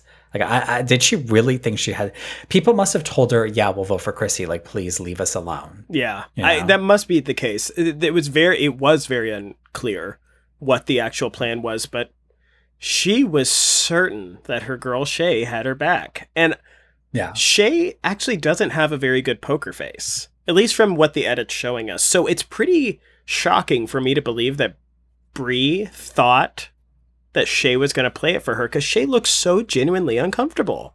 Mm. She's like, "Oh, don't look at me." So the tribe votes, and Shay does not play her idol, and all but two votes are put on Brianna. This is where things get interesting because, okay, Brianna's gone. The tribe has spoken. Yes. Brianna voted for Chrissy, but Mark also voted for Chrissy. So confused. Now, something I want to raise, of course, we're getting our head of, ahead of ourselves, but Mark cast a stray vote for Chrissy. In episode three, we are going to see Sam cast a stray vote for Sandra. hmm I almost wonder whether they had, like, whether they discussed this voting strategy. Yeah. I, I don't know what the strategy is. I don't know if it's like idol insurance. I don't know if it's like I could pin this on somebody. I don't know. Like, I don't know what the motivation is. And especially with this one, it's like if it was idol insurance, it would be because Shay was playing her idol for Brianna, which means Shay would have also voted for Chrissy. So Mark's vote wouldn't have mattered hmm you know so like uh, i don't know Do they discuss this? Do they discuss this at all in episode three? Mark's intention. no I, I just remember I rewound the credits to see who the second vote was, and I was just, I still just can't wrap my head around it. And I have no. I think he must have a for it. great reason, and I just don't know what it is. And if he, but the thing is, maybe he did have a great reason, but it still wouldn't add up unless you have somebody in mind that you want to take down. Uh, so, like, what if, what if he, what if he wants to say, what if he knew Shay was voting for Brianna, but he wanted to tell everyone that Shay still voted for Chrissy? Maybe, but like She's got an idol, and she's like a threat. maybe, I could see but it. it's a, it's a risky move. it there's no you don't know them well enough to know if Shay's gonna turn and actually end up using the idol, and then that's gonna shoot you in the foot because then where's this other Chrissy vote come from? Like, it Yeah. just actually doesn't seem like a solid plan. Maybe we'll hear more in the future. Yeah. okay. R.I.P. Brianna, a chaotic queen. May she forever be rollerblading in rainbow gear. Her little intro package of like, eh, it was very like 7-Eleven from Beyonce, but Yeah, rainbows. Yeah. Well, you know what? Brianna is going to continue to make waves in this show because her exit is going to be felt in episode three. So let's jump into that one. Khanh wants to work with Mark over on the Water Tribe. We're just seeing this relationship develop more and more. And this is where Mark says that he would be a great ally because he's already connected to so many of the women on the tribe. So we're just, I think we're getting this like solidified alliance of some sort of like, I'm certainly seeing Mark, Khanh, and Nina. And I don't know who else would be like tight in that alliance because they're all sort of like voting together, but it seems like they've gone out of their way to show us those three working closely together. Yes, and I feel like they've gone out of the way to show Khanh being like almost in on everything, but having the slightest missteps. I think this was a misstep for Khanh. He could have easily approached Mark and, you know, been like, look at nobody would realize we're so tight. Like, we should have each other's back. But instead, he went too hard, in my opinion, and was like, we're going to have the secret alliance. No one's going to know. We're going to pretend we don't talk to each other. I'm going to have my secret alliance. You're going to have your Mhm. se-. like he did too much extra on top of just offering up this idea of being under the radar because of how different of people they are. And it made Mark suspicious in his confessional where Mm. he's like, "Oh, he's really smart. Got to keep an eye on him."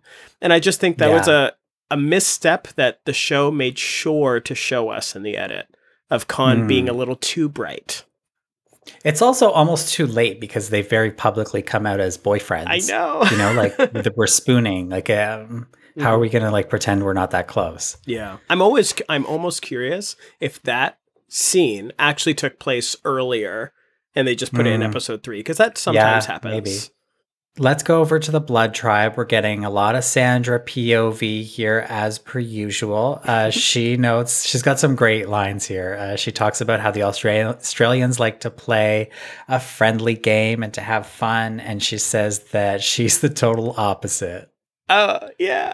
Oh, I thought you were going to say the quote. She calls herself a dirty American. Yeah, I was gonna let you say It. I love that. I almost tweeted it.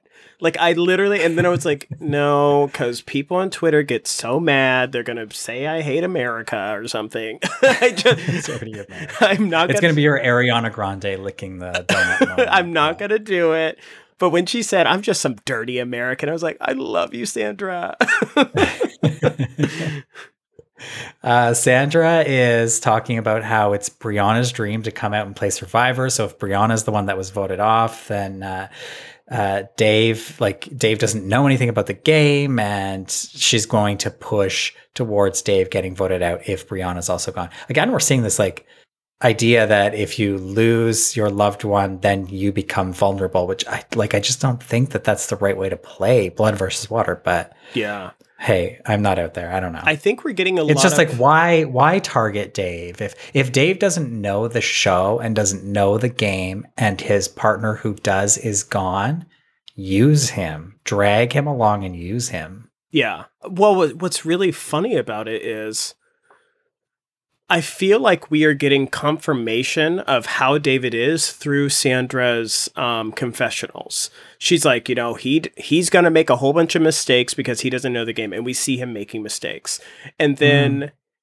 he's he's the one who's telling people that I, I think he actually says it in episode two. Whoever's missing, they're going to be like the one to look out for their partner because they're going to be angry. I'm like, this doesn't make sense to want to get that person out, like you just said. But he's mm-hmm. the one who is like starting that narration. And now here we are, his loved one's gone, and we're just seeing Sam. Sorry, I'm just kind of rambling on, but I, I think yeah, it's funny no, that he has all these opinions that he thinks are really good opinions on who to take out next and motivations for taking out people. And Sandra's over here in confessional saying he doesn't know the game. And it's true. He doesn't he doesn't yeah. read the game very well. Yeah. Yeah, that's a good point. And then meanwhile, we see the first time Dave uh, throws out Sandra's name at the water well with a whole bunch of people Sophie, uh, Jesse, Sam, and Amy. This will be the story of the episode. So let's go to the reward challenge. They are retrieving sandbags from a dock, building a pyramid with those sandbags, and then lighting a flare. Um, the reward is being able to choose items from a storage cabinet to make camp life better. So some stuff like tools, toiletries, fishing gear, etc.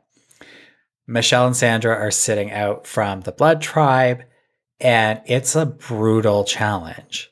Yeah. Like truly brutal challenge. I thought like Australian Survivor loves sandbags. I don't know if you noticed this, but they're constantly throwing sandbags, they're collecting sandbags. It's like they are the puzzle pieces of US Survivor sandbags. But these were not the normal sandbags. These were gigantic and like people were really struggling. Oh my god, even the small sandbags once they're wet are unbelievably heavy.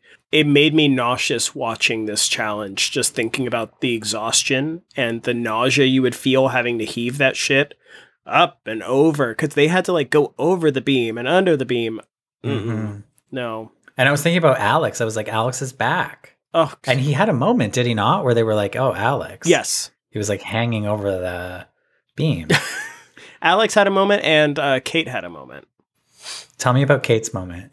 So I don't want it to. I don't want outside of the game knowledge to interfere with the edit so much. But Kate's moment was she was struggling, at least from what we saw, to get the sandbag to the very end. She looked pretty rough, and you could see some yeah, like banged did. up portions of her torso.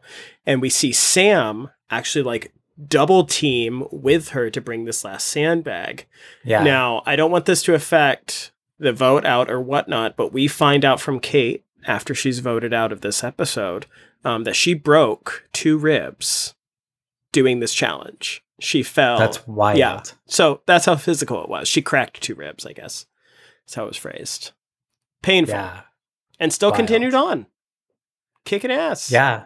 Good yeah. on you, Kate this was a great example of like showing the strength of women in a tribe. It was like Kate was struggling, but like, look, Sam helped her. I mean, look, she had cracked ribs. Okay, of course she was struggling, but like the women were holding their own in this like incredibly brutal challenge and they didn't have JLP going like Heather in last place. I know. I know. and oh, and then Sandra sat out of this one. We finally got yeah. the Sandra sit out bench. Well, this is interesting because Sandra, I, I like we haven't mentioned this. Sandra has pointedly not sat out. So proud of and her. And I think she has to not sit out because Australian Survivor is so physical. The challenges are crazy, brutal, physical challenges.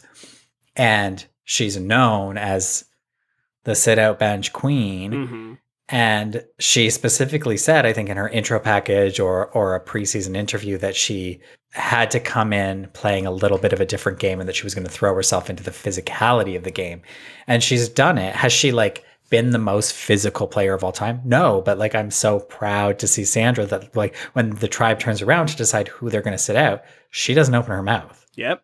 She It's not even like, well, if you need me to sit out, I'll sit out. She's just not sitting out. I'm very proud of her and what episode 1 for that uh, reward challenge like you said, only 3 teams could have to go potentially. Mm-hmm and her and Nina volunteered. I mean, Nina volunteered for her, but they did Yeah, it, yeah. and she gave it her all. She didn't win, but she I wasn't. have to gonna- wonder if they were contractually obliged to play that. they get a little bonus every time Yeah. she does a challenge. She gets a five thousand dollar bonus. yeah, and every time she posts a tweet about the show or an Instagram post. It's fine, I could see it. I could see it. Yeah. Yeah. She knows how to make money. I'll give her that. Yeah, I'm proud. I'm proud of Sandra. I really am, and I don't Yeah. want that to ever come off condescending. The way sometimes other people have said it can come off condescending. How Jeff can point out, "Oh, look at them, never giving up." But I'm proud of Sandra for getting out of her comfort zone that she's made very clear is uncomfortable for her to do these physical Yeah. challenges. Yeah. This was a brutal one to watch though. And uh, I, like seeing Sam excel, like, so I didn't know Sam was an endurance athlete. Mhm. Like, that's so crazy. And she did so well. And like, also just watching Mark carry the sandbags was fun too. Your obsession with him is so cute. uh, blood wins. Yes. and they must choose one person to go shop for items. So the reward cabinet, I guess, is not on site. I didn't realize this. So it's a journey they have to make and pick something. They they get to pick three items out of the cabinet, and they nominate Sandra to go do it. And I was like. Holy shit, Sandra's going to get an idol because, like, obviously, if you're going to pick from a bunch of items in a place where people can't see you, there is going to be an idol or at least a clue. And I can't believe they nominated Sandra. This is the best news ever. And then JLP says, Are you sure about that? and then they change their mind and let Dave go. Now, what's interesting here for me, I think it's silly strategy to let Sandra go on because I mean, obviously there's going to be a thing, but but I think Sandra could have pulled out her good words and made a pretty valid argument of if we need supplies that are going to let us live long term, I have the fucking knowledge. I have the awareness to know what we need and what is just crap that we don't need, which we Yeah. very quickly saw with the stupid ass choices David made of nuts and beef jerky. Yeah. What the fuck was that? like I it really I'm swearing like it makes me mad that they sent somebody who knew the game the least from what we're seeing at least to pick out items for longevity? Hey, if Dave knew this game, he'd know it uh, it does not pay to have beef jerky in the outback. That's right. oh, a little throwback, Easter egg. so yeah so they they send dave but there's a twist dave gets to pick somebody from the water tribe to come shopping with him and he picks Khanh Yeah. so Khanh and dave go on this little journey and of course uh, they immediately find it out there's no searching the idols are just sitting on a hook on the cabinet right uh. I guess they were just like ready for Sandra to take. uh, and uh, there's two idols that form a super idol. So we have a super idol here. It's two halves of one idol. Each half acts as a normal hidden immunity idol, and brought together, they form a super idol, which can be played after the votes are read. Yep. What a flop that was, because that shit was used quick. Sorry. So now Khanh and Dave each have half of a super idol, not for long. And Khanh asks Dave if he'll give him an item from their reward that he can bring back to camp to hide that he has this idol. Because it's like, obviously, we're getting something. And if I return empty handed, they're going to know I have an idol. And Dave says no. So Dave's playing this game real well at this point. yeah. Like I think it should just give him the beef jerky. You know, like it- it- the whole point is that you both survive to the merge with your idols intact. So why would you just send him on his merry way With no a protection. total target on his back? Yeah, Ridiculous. but I don't think he was thinking long term. I mean, I, I shouldn't like talk shit about him. He played his idol and it saved him. So like, you know, whatever.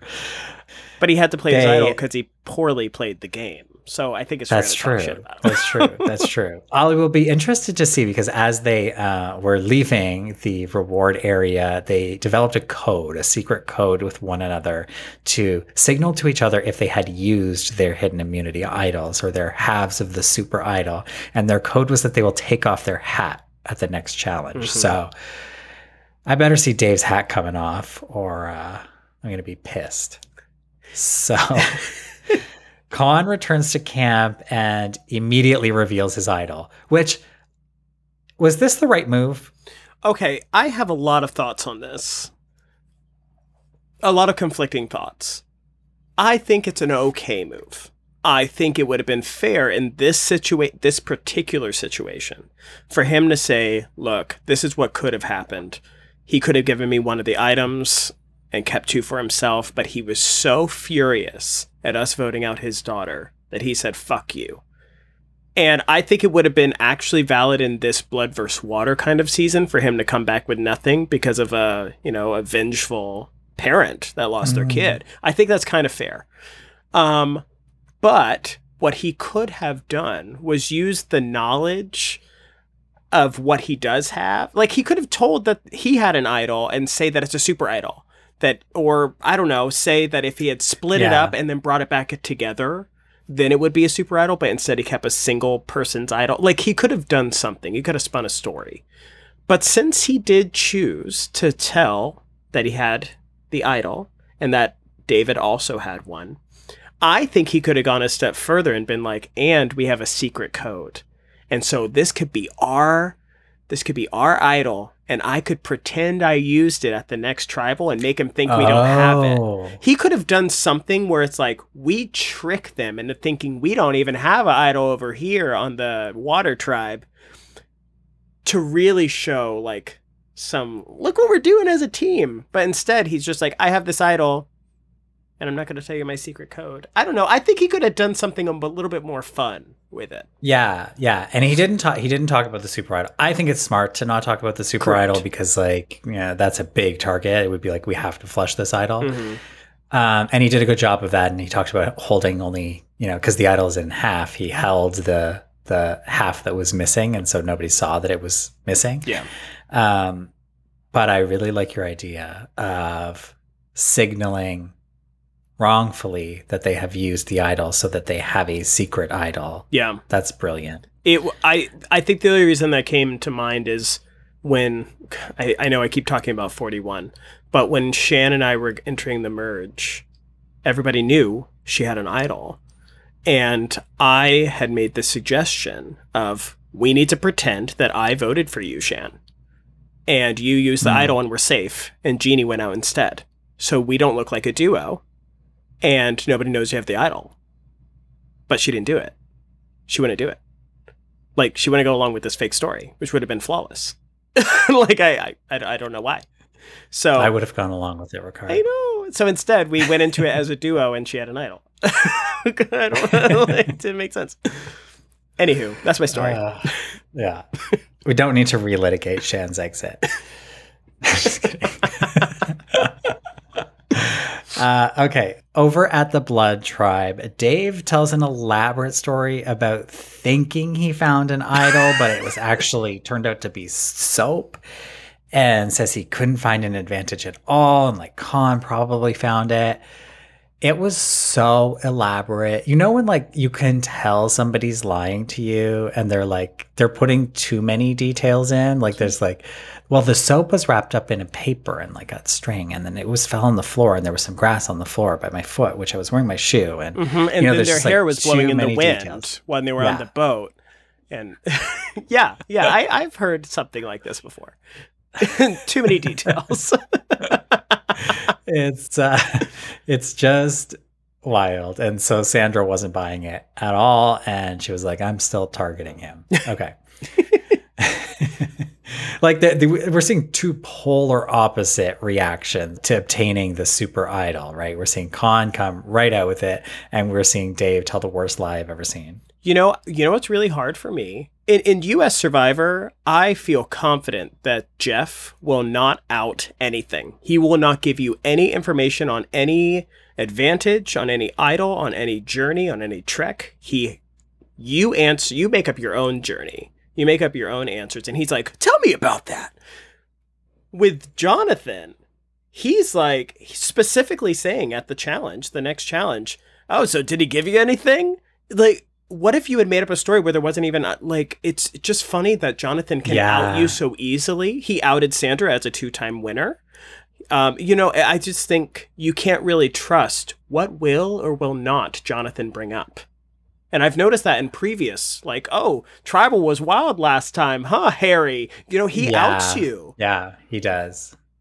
Little Yeah. trickier thing to navigate. That's true. Uh, the did he give you anything definitely took me aback, and then I remembered Khanh's story about like, well, oh, he didn't give me any items, but like, yeah, what if you hadn't said anything about getting items or that it was even allowed or like, Yeah. why even? Yeah, yeah, Yeah, so it, Uh, it yeah. actually, I thought they were going to change Sandra's tune a little bit and show Sandra being like, oh shit, his story was true. He could have given him something. I thought that's where the direction was going of, well, Dave actually was telling the truth. but Sandra still didn't trust his ass. yeah, yeah. I, I, I don't know that Jonathan outed Sandra as a two-time winner. I don't think that there's like any outing to be had there. Somebody thought she was Oprah. Okay. I think there's a little outing, a baby outing. Everyone would have have just outed out. her as not Oprah. The fans could have outed her. Jonathan didn't technically need to. But, you know, it doesn't matter. Potato, potato, something, whatever. Okay. Spoilers. they go to the immunity challenge and they're doing a surprise, surprise, an obstacle course. We've got chopping, we've got bridges, we've got chests, and we've got a word puzzle. Love this. So Blood sits out Kate and Jay. Okay. There's just really one thing I want to mention here, Mhm. and it's Mark and Croc chopping the wooden pillars with an axe. Never have I wanted to be a wooden pillar more in my life. that they oh my god they were going to town and i think i think this is the perfect time to really point out that jonathan is a gay icon he knows exactly what the gays want he gives the gays all the thirst traps he knows how to tweet to the gays because i know you saw the one tweet about croc but i think you Mhm. muted jonathan and you didn't see his other one his other tweet Yeah, I see. I have Jonathan muted, not because I don't love him, because I absolutely am in love with him and his biceps. And I just can't have spoilers on my timeline. I know, I know. But one of his tweets was Croc just whacking away at his log. Follow up tweet Cousins, Josh and Jordan, or Jordy? Are they Josh and Jordan? Jordy. Josh and Jordy punishing their logs with the face of like, "Mm," like I'm in pain, but I'm naughty face with the swirly. Oh my god. No, he knows exactly what he's doing. I don't know if anybody else follows Jonathan on uh, Instagram, but he posted a video last week of him falling on his bike. He like ran into a jeep while filming bad fall. himself. Pretty bad fall. And I made a comment of, I what did you hurt the Jeep? And he responded with, I was too concerned taking care of my pretty face, or something like that, and then a winky face. Jonathan knows the gays thirst for him, and I absolutely adore him. I, I, I love Jonathan so much. And thank you for the thirst traps. Please continue to post them. Yeah, continue, continue. it's like Jonathan uh, just, uh, uh, you know, uh, watching Jonathan in challenges, it's like, I know it's hot out there, but like I'm thinking back to just because I just watched season two. It's like, I'm sure it was hot. Don't get me wrong. I'm sure it was hot out. but like I would see these challenges going on where they're like, it's, it's not like, I mean, it's a physical challenge and the contestants look normal. Their clothing looks normal. Their skin looks normal. Cut to Jonathan having a wet t-shirt contest. He is covered in sweat. His biceps are glistening. His shirt is stuck to his abs and his pecs. Like, what's going on here, Jonathan? oh, I love it. Yeah. he is soaking wet all the damn. Ever since you pointed that out, it's all I can see. And it's funny, there's actually this line right down the center of his shirt. I know the one. It I know the stays dry because his like abs are sunken in there, so the shirt's not even touching. Ah. Amazing. I'm getting too worked up. I know. Okay. Uh yeah, yeah. Jonathan was hot, Mark was hot, Croc was hot. Everybody was hot in this challenge. Uh Water pulls ahead in the puzzle very easily and wins. And with that, Sandra is in self-preservation mode. She literally says her uh her mantra anyone but me. Mm-hmm. And we're going into the chaotic strategy at the Blood Tribe pre tribal council. It really kicks off with Dave suggesting splitting the votes between Kate and Sandra, with Sandra as the primary target. And Sandra, meanwhile, is wanting to align herself with the alpha males. And she's talking to Ben, mm-hmm. who is Shay's partner, right? So Ben just like I love him because he is the first one to say like look Sandra Dave is throwing your name out he has this whole plan there's a split vote going on and that's enough for Sandra to double down on Dave Love Ben. Love Ben. yeah yeah I thought this was like a very look anybody who's going to try to protect Sandra in any way shape or form is an ally because it's just I, I, I try to put myself in their shoes. You're a newbie player, and Sandra Diaz Twine shows up. Of course, there's an element of like we need to get her out, but do we really need to get her out? I mean, like I would be on the spectrum of like between get her out and keep her. I would be on the spectrum of like I'll sacrifice my game to let Sandra win a third time because it would be so iconic. I know not everybody's there yet, but that's where I am. But like, you know, in between, it's like, look, Sandra's greatest strategy. She's loyal to her allies. I think people forget that about Sandra. She is a very loyal ally. And she's smart and she's done this before. She comes with experience and she's the least physical threat you will ever come across. So, uh, Sam said during this strategy session that there will be few opportunities to get Sandra out. This is the one thing that Sam did this episode that I was like, no, you're, Sam, you're wrong. There are going to be tons of opportunities to get Sandra out. In fact, every time Sandra goes to tribal, will be an opportunity to get Sandra out. yes. Sandra is not a notorious hidden immunity idol queen. Sandra is not an immunity challenge winner.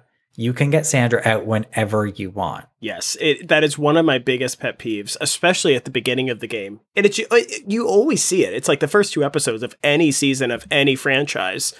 Oh, I don't. I think if we don't get this person out, we're never going to get a chance. It's like, oh, you got fifteen more tribal councils. You have so many chances. Stop saying you have to do it right now. And what I really appreciate about Ben specifically the way he talks about Sandra, he's not saying, Oh, I want to keep her around as a shield. He's saying, I can learn from her. His specific quote is, She can teach me. And I'm just like, Yes, Ben. Like, that is the way you want to do this. It's one thing when you have to navigate this game with all new people and you're all figuring it out on, on the same level playing field. But when you have the best in the business that can genuinely teach you all the things you don't realize to even think about out there, I love that he appreciates that. And he doesn't want to just use her as a shield. He really wants to get her knowledge and have her back. I think Ben Ben is one of my favorites. I really, really love him. And Michelle is in this conversation too. Michelle was in the water with Sandra Mm. and um, Ben, and Michelle was already one of my top picks before from just the intro packages, which I want to bring up. Now later. she's the one. Is it because she's the one who said she would cut her sister in uh, in her favorite game? Yes, she's one of the twins who her Yeah. sister is the bigger fan of the show.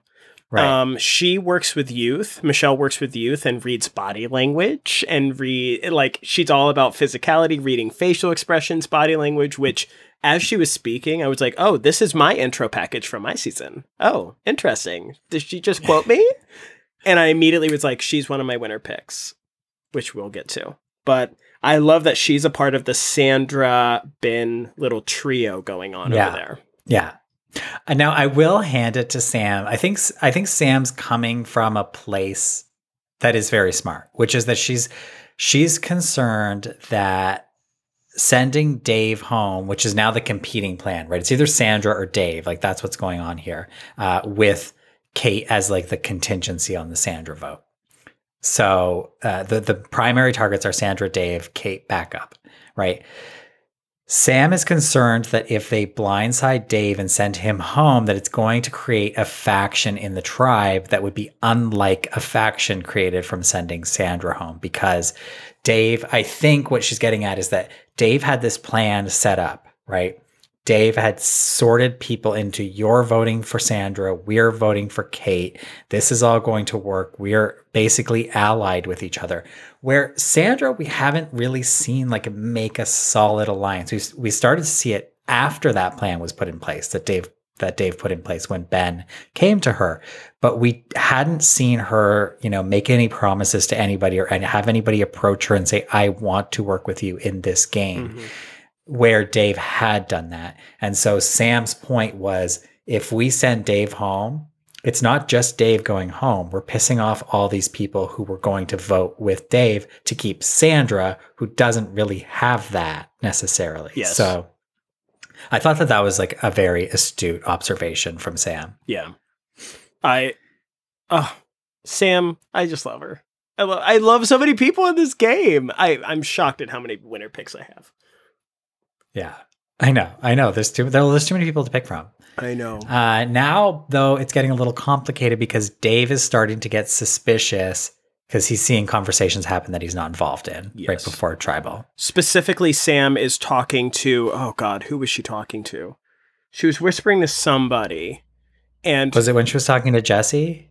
Maybe and it's like she's not even saying anything bad. She's just like, Oh yeah, you know, we're doing this. Oh yeah, when they're all like, th- there's this weird scene where they're all like around the campfire. Yes. They're all around camp and just like whispering to each other Everybody. in front of each other. Yeah. yeah, It was very pizza party esque. Um, pizza under the stars. Yeah, just side by side whispering, talking about strategy. And Sam was just having a conversation.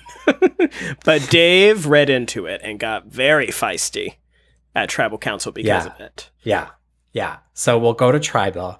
There's a lot of talk about keeping the tribe strong, and Kate's alarm bells are going off because she's concerned that she hasn't been a part of any plans and she's considered not strong. Um, so Kate's suddenly concerned. And then Sam comes out and says, Well, there were a lot of different plans going around today.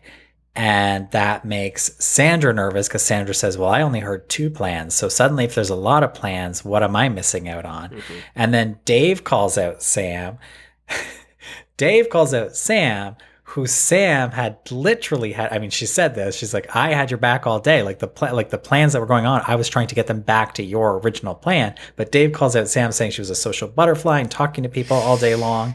And oof, Now, it's a tricky spot for Sam to be in because I will say if if you are my closest person, I'm going to pretend that Sam is Dave's like favorite person. I'll just say that. And if that's like my number 1 and I've heard no plans from her of anybody else and she's all of a sudden saying there are a whole bunch of plans when she should be coming back and telling me, I would be suspicious. Now, it is tricky though, because Sam could very easily be like, hey, you know, some people are throwing out your name and make him so paranoid just knowing his demeanor that it Hmm. could make it could blow everything up. So it's really, there is no right way to go about it for Sam, yeah, except for not saying there were too many plans. She didn't need to say that comment. I, I yeah, I- yeah. I felt like I don't know why she said that. Was it to make Kate feel more comfortable? And if so, was that necessary? I don't know. Yeah, sometimes there. I know Survivor's about lying, but sometimes there are unnecessary lies, and unnecessary fibs, and unnecessary redirection, and I I just don't think that was necessary. I think that was the misstep. What is Juicy Dave? I don't know where the fuck that came from. he's he's not thick. He's there's nothing juicy. Does he run a juice store? Does he run a store? Um, no, It might make I don't know what he does. Because I, you know, I do, I can visualize his daughter like coming out of a, a door underneath of his arm, and he wraps his arm around her, and it's like I think that was their house. I think it was a house. Do you have French doors entering your house? I don't know how Australia works.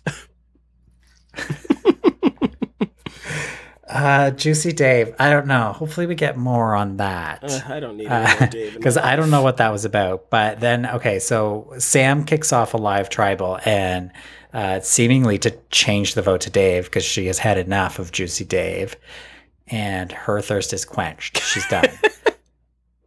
uh, so she literally goes to every single person. I thought it was interesting. Like, I didn't write down everybody's uh, expression when she was talking to them, but there were some people she talked to, like specifically Amy, seemed to want nothing to do with the live tribal. She almost ignored Sam while Sam was whispering in her ear, which I thought was interesting, where others were like super engaged. Anyways, it was like a little bit of a messy moment from Sam, but I also loved it.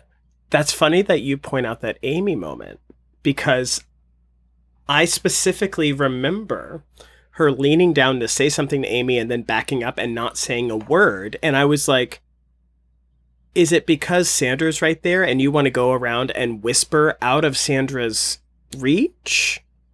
But then she didn't actually go back and whisper to her. And I, I just was like, oh, is this because of Sandra? Why didn't she whisper to hmm. Amy? I, I that moment did stand out.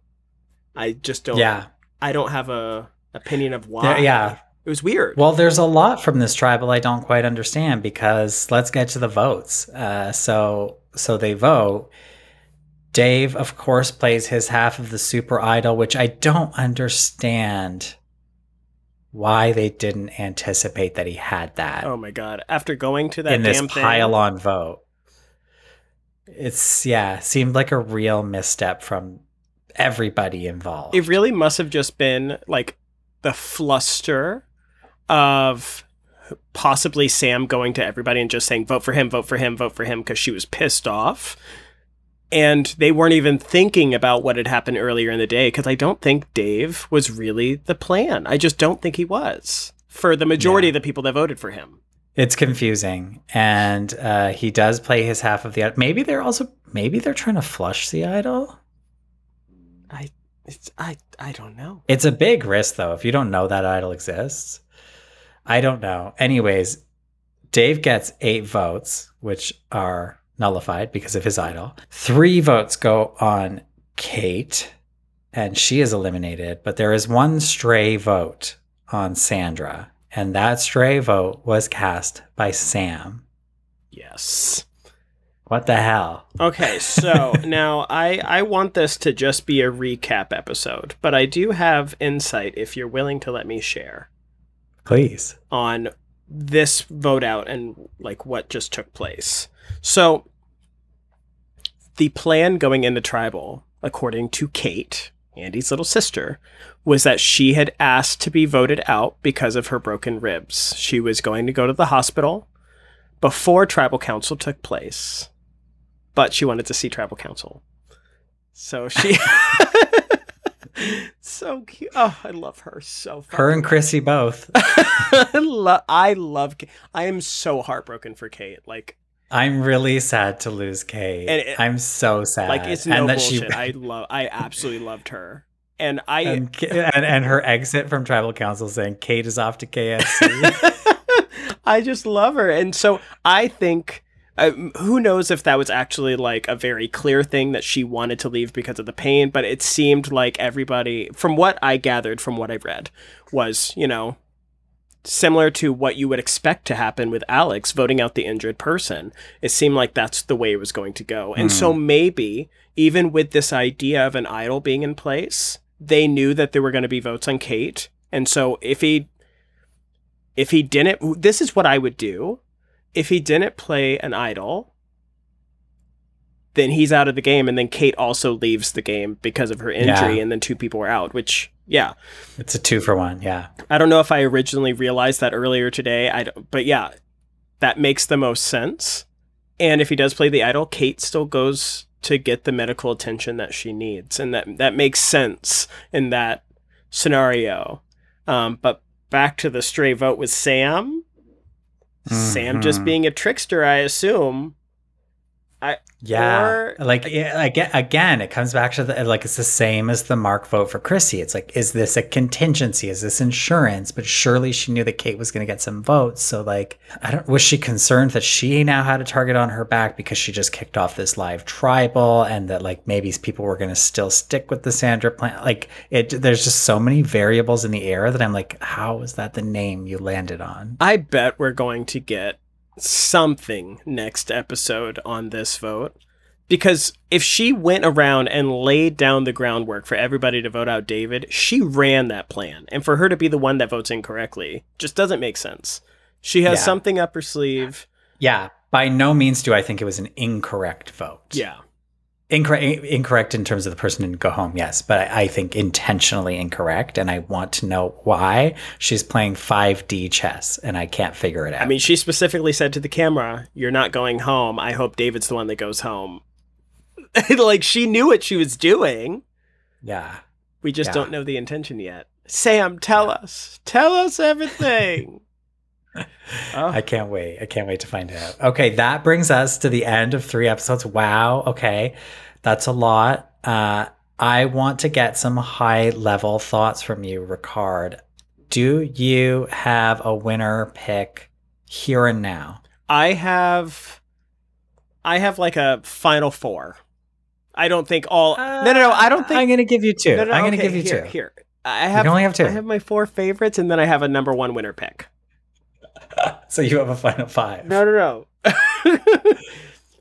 Can I just say my favorites personality wise? And just like I absolutely love Khanh. Mhm. I love Ben. Ah, Chrissy, you have a place in my heart, but not like game wise. Sophie, Michelle. Those are like Mm. who I think have the most promise based on edit and personality. And you know I love you, Nina. And you know I love you, Sam. Hmm. No, yeah, Sam's in there too. Sam's I'm putting Sam in there too. Sam's probably going to be second place.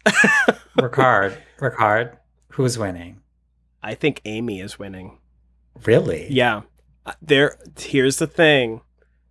Amy has had I we are getting a lot of very small emotional moments from Amy. We're seeing her being involved in little things that aren't necessary. I'm seeing little clips that we don't need to see. Today's episode, we saw Amy crying over Dave, um, his daughter leaving, and it was like this sweet moment. Uh, Mm. they showed us that moment of her not participating with Sam for some reason, which stood out to me, and I thought it was strange. Um, I, I don't know. I just I have this vibe from Amy that she is going to make it to the end. I just feel it. I don't know why. And if it's not Amy, then I could absolutely see it being Sam. Hmm. But A- I don't know. It's funny. It just Amy is so under the radar, but still so visible on my screen. And we have clearly seen some past Australian seasons where there are people that are under like invisible, but they're like straight up invisible. We don't see them on the screen. yeah. Literally, they talk and we're like, I've never seen this human being in my life. I've seen Yeah. Amy a lot, but I haven't heard her. Just say Michelle. and I I do want Michelle to go far too. I was talking about Michelle from season two when she showed up and you were like, who is she? I didn't want to. I I didn't want to like say past players. I don't want to spoil it. But yeah, I no, know, Michelle. know, who the know, hell was she when she actually, specifically her first like um her first confessional was as long as it's not my name, and I'm like, "Wh- what's your name? I've never heard your name, Michelle. you better be careful because Michelle's like a fan favorite. I, you know what? She, her, oh god damn it, her exit. Oh, I won't spoil it. okay. Yeah, this isn't a season two recap. I know. Um, I think it's so tricky to pick a winner. Not to say that I'm not going to, but you know, like on season 41, I picked JD to win, and look how that turned out. That's just your fault. In some ways, it's your fault. so, you know what? Just based on these three episodes and trying not to take the edit so much into account, I think that Nina has a genuine, real, strong shot at the win. Mhm. I also think Sam has got an incredible edit. I think Mark's in an incredible position. Something like draws me to KJ and Sophie as a duo that they're like unassuming in a way. Hmm. Uh, but I just haven't really like had an opportunity to see much from KJ or Sophie, to be honest. I, I'm like s- talking through this in real time. You know what? I'm just gonna do it. I'm gonna do it. I'm picking Nina as my winner. Okay. And I could see it. I was I've been I've been very impressed with her both when she is front and center and when she is in the background. Uh, obviously, she has a target on her back going into the game, which has not been an issue whatsoever for her uh, up to this point. And I just think she's like in a very good position with this little alliance she's in. I could. ah, it's just there's so many good options, and it's like I want, I want it to be Nina, but I just in the back of my mind, I'm like, how could they possibly let Nina win? Like it it just seems so outlandish because of, unfortunately, her heritage, like her her legacy. Yeah. But if she was not Sandra's daughter, and I was just seeing like Nina out of nowhere, Nina, she would. I think she would be like one of my top two picks. You know what would have been really cool now that you're saying that? It's like imagine if imagine if the duo was not Sandra and Nina, it was like Nina and Sandra's other daughter, like the two daughters, Mhm. and they didn't tell them that they were Diaz-Twine. Yeah, They were just so and so and so and so. Like how cool would that like that would have been really cool And 'cause Nina then there's no target and then we could see them play. yeah. Uh, I, but I think I think regardless, I think Nina's can definitely hold her own. Uh, But there's so many people and there's so many twists and turns to come. I mean, we've got a preview for next episode uh, with a brand new twist that's going to break the game wide open. Uh, we'll see. I don't need We any will more see. twists. It's been it's been pretty idol heavy so far. Um, it hasn't been like a big deterrent for me. Again, I, fi- I find myself just like more lenient on Australian Survivor towards twists and advantages. Um, so I'm just sort of like more accepting. I'm just taking it as it comes, um, and uh, I'm having a great time. Like, like, how are you enjoying the show? I genuinely am just having fun watching it. I think the Yeah. intro sucks. I don't like the intro clips they used. I really don't like it. I Hey, at least they're not using that alternative theme. oh my god. I did not. It's not that the song isn't pretty that they use as an alt in what was that season 2? In season 2. It was just very out of nowhere. Um it's just there's something iconic about the song. and so Yeah. I just don't like switching it up, but I just don't like the clips they chose. I don't think they Yeah. I don't think the timing's right, specifically Chrissy's moment in the intro. I don't think it's timed right with the beat. I'm getting real picky here, but I don't like it. Rewatch the intro and you tell me if Chrissy's little moment with her two scenes makes any sense with the music. It doesn't. Yeah, write I, I don't think I don't think that the intros have ever been like that. I, like Australian Survivor does a lot of things really great, and I don't I can't really think of an intro that was like outstanding. I I know, but I want it to be. Can I do talk about something that I do love though? Yes. The torches. they are good, and they seem all ever so slightly different from each other. They're all different. Yeah, because one of them has like a bike chain around it, and then I was like, wait, that one doesn't have a bike chain. That one has like paper. they're Oh, beautiful. very. They look like they're from Pier One Imports. very. they're very very beautiful. I I love the torches, Yeah. and I love Yeah. like a. They've come a long way. They've come a long way from the tin can. I hate that tin can. I'm so negative. I do not like any torch with a tin can at the top.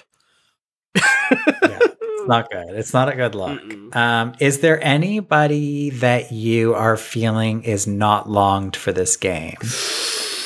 Ooh. Predictions for next week. Who's going home? Oh, if you had to pick one or two people. Honestly, I hadn't even thought about it. I would say going home.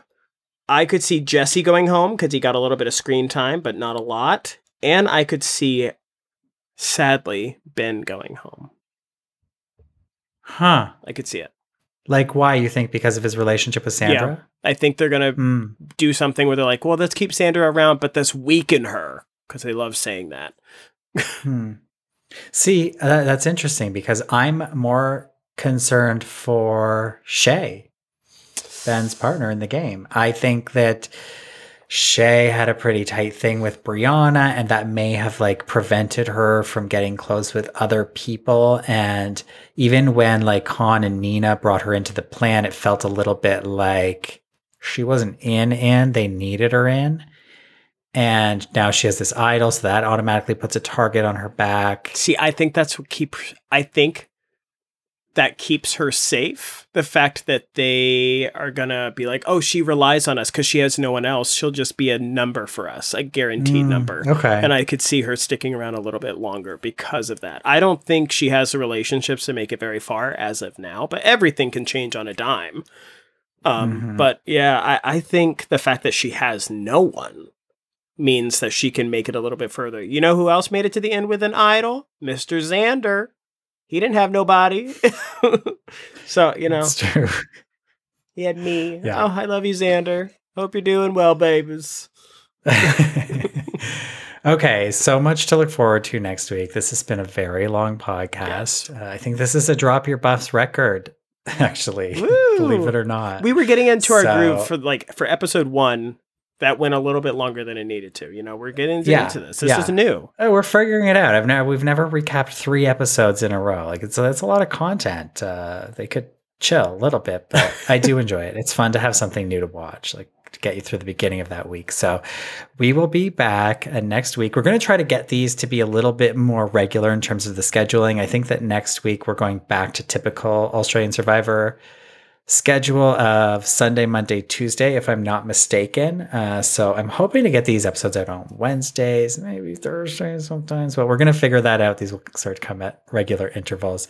Uh, so to make sure you don't miss them, no matter when they come out, you can subscribe to this podcast wherever you're listening to it so that you get all of our upcoming Australian Survivor recaps. We also have tons of interviews coming your way and deep dives coming your way. Plus, season 42 is starting in just over a month, and we will be recapping that, of course, every Thursday. Not me. Not me. Not you, not you. Evan We Ross Katz. me, Ross Katz, my fabulous, amazing, talented co-host. Ricard is my guest co-host. a title which is about contention between the two of us. Uh, but uh, uh, if you haven't seen, scroll down in your feed a little bit. We just released an interview with Richard Hatch, the one and only. Uh, we had a great interview with Jerri Manthey that came out a couple weeks ago. Beautiful. A great interview with Ricard Foyé Beautiful. that came out two weeks before that. Mhm. Uh, there's lots of content for you to consume. So make sure you're subscribed if you enjoyed this, rate and review it. Tell your Australian friends about it because we're trying to break into Australia. Yes, please. I really want to be part of Australia. I don't know how. Podcast, on the cast, with Jonathan, whatever. I will take anything. yeah, get in line, buddy. Okay. Thank you so much for listening. See you next week. Bye. Bye.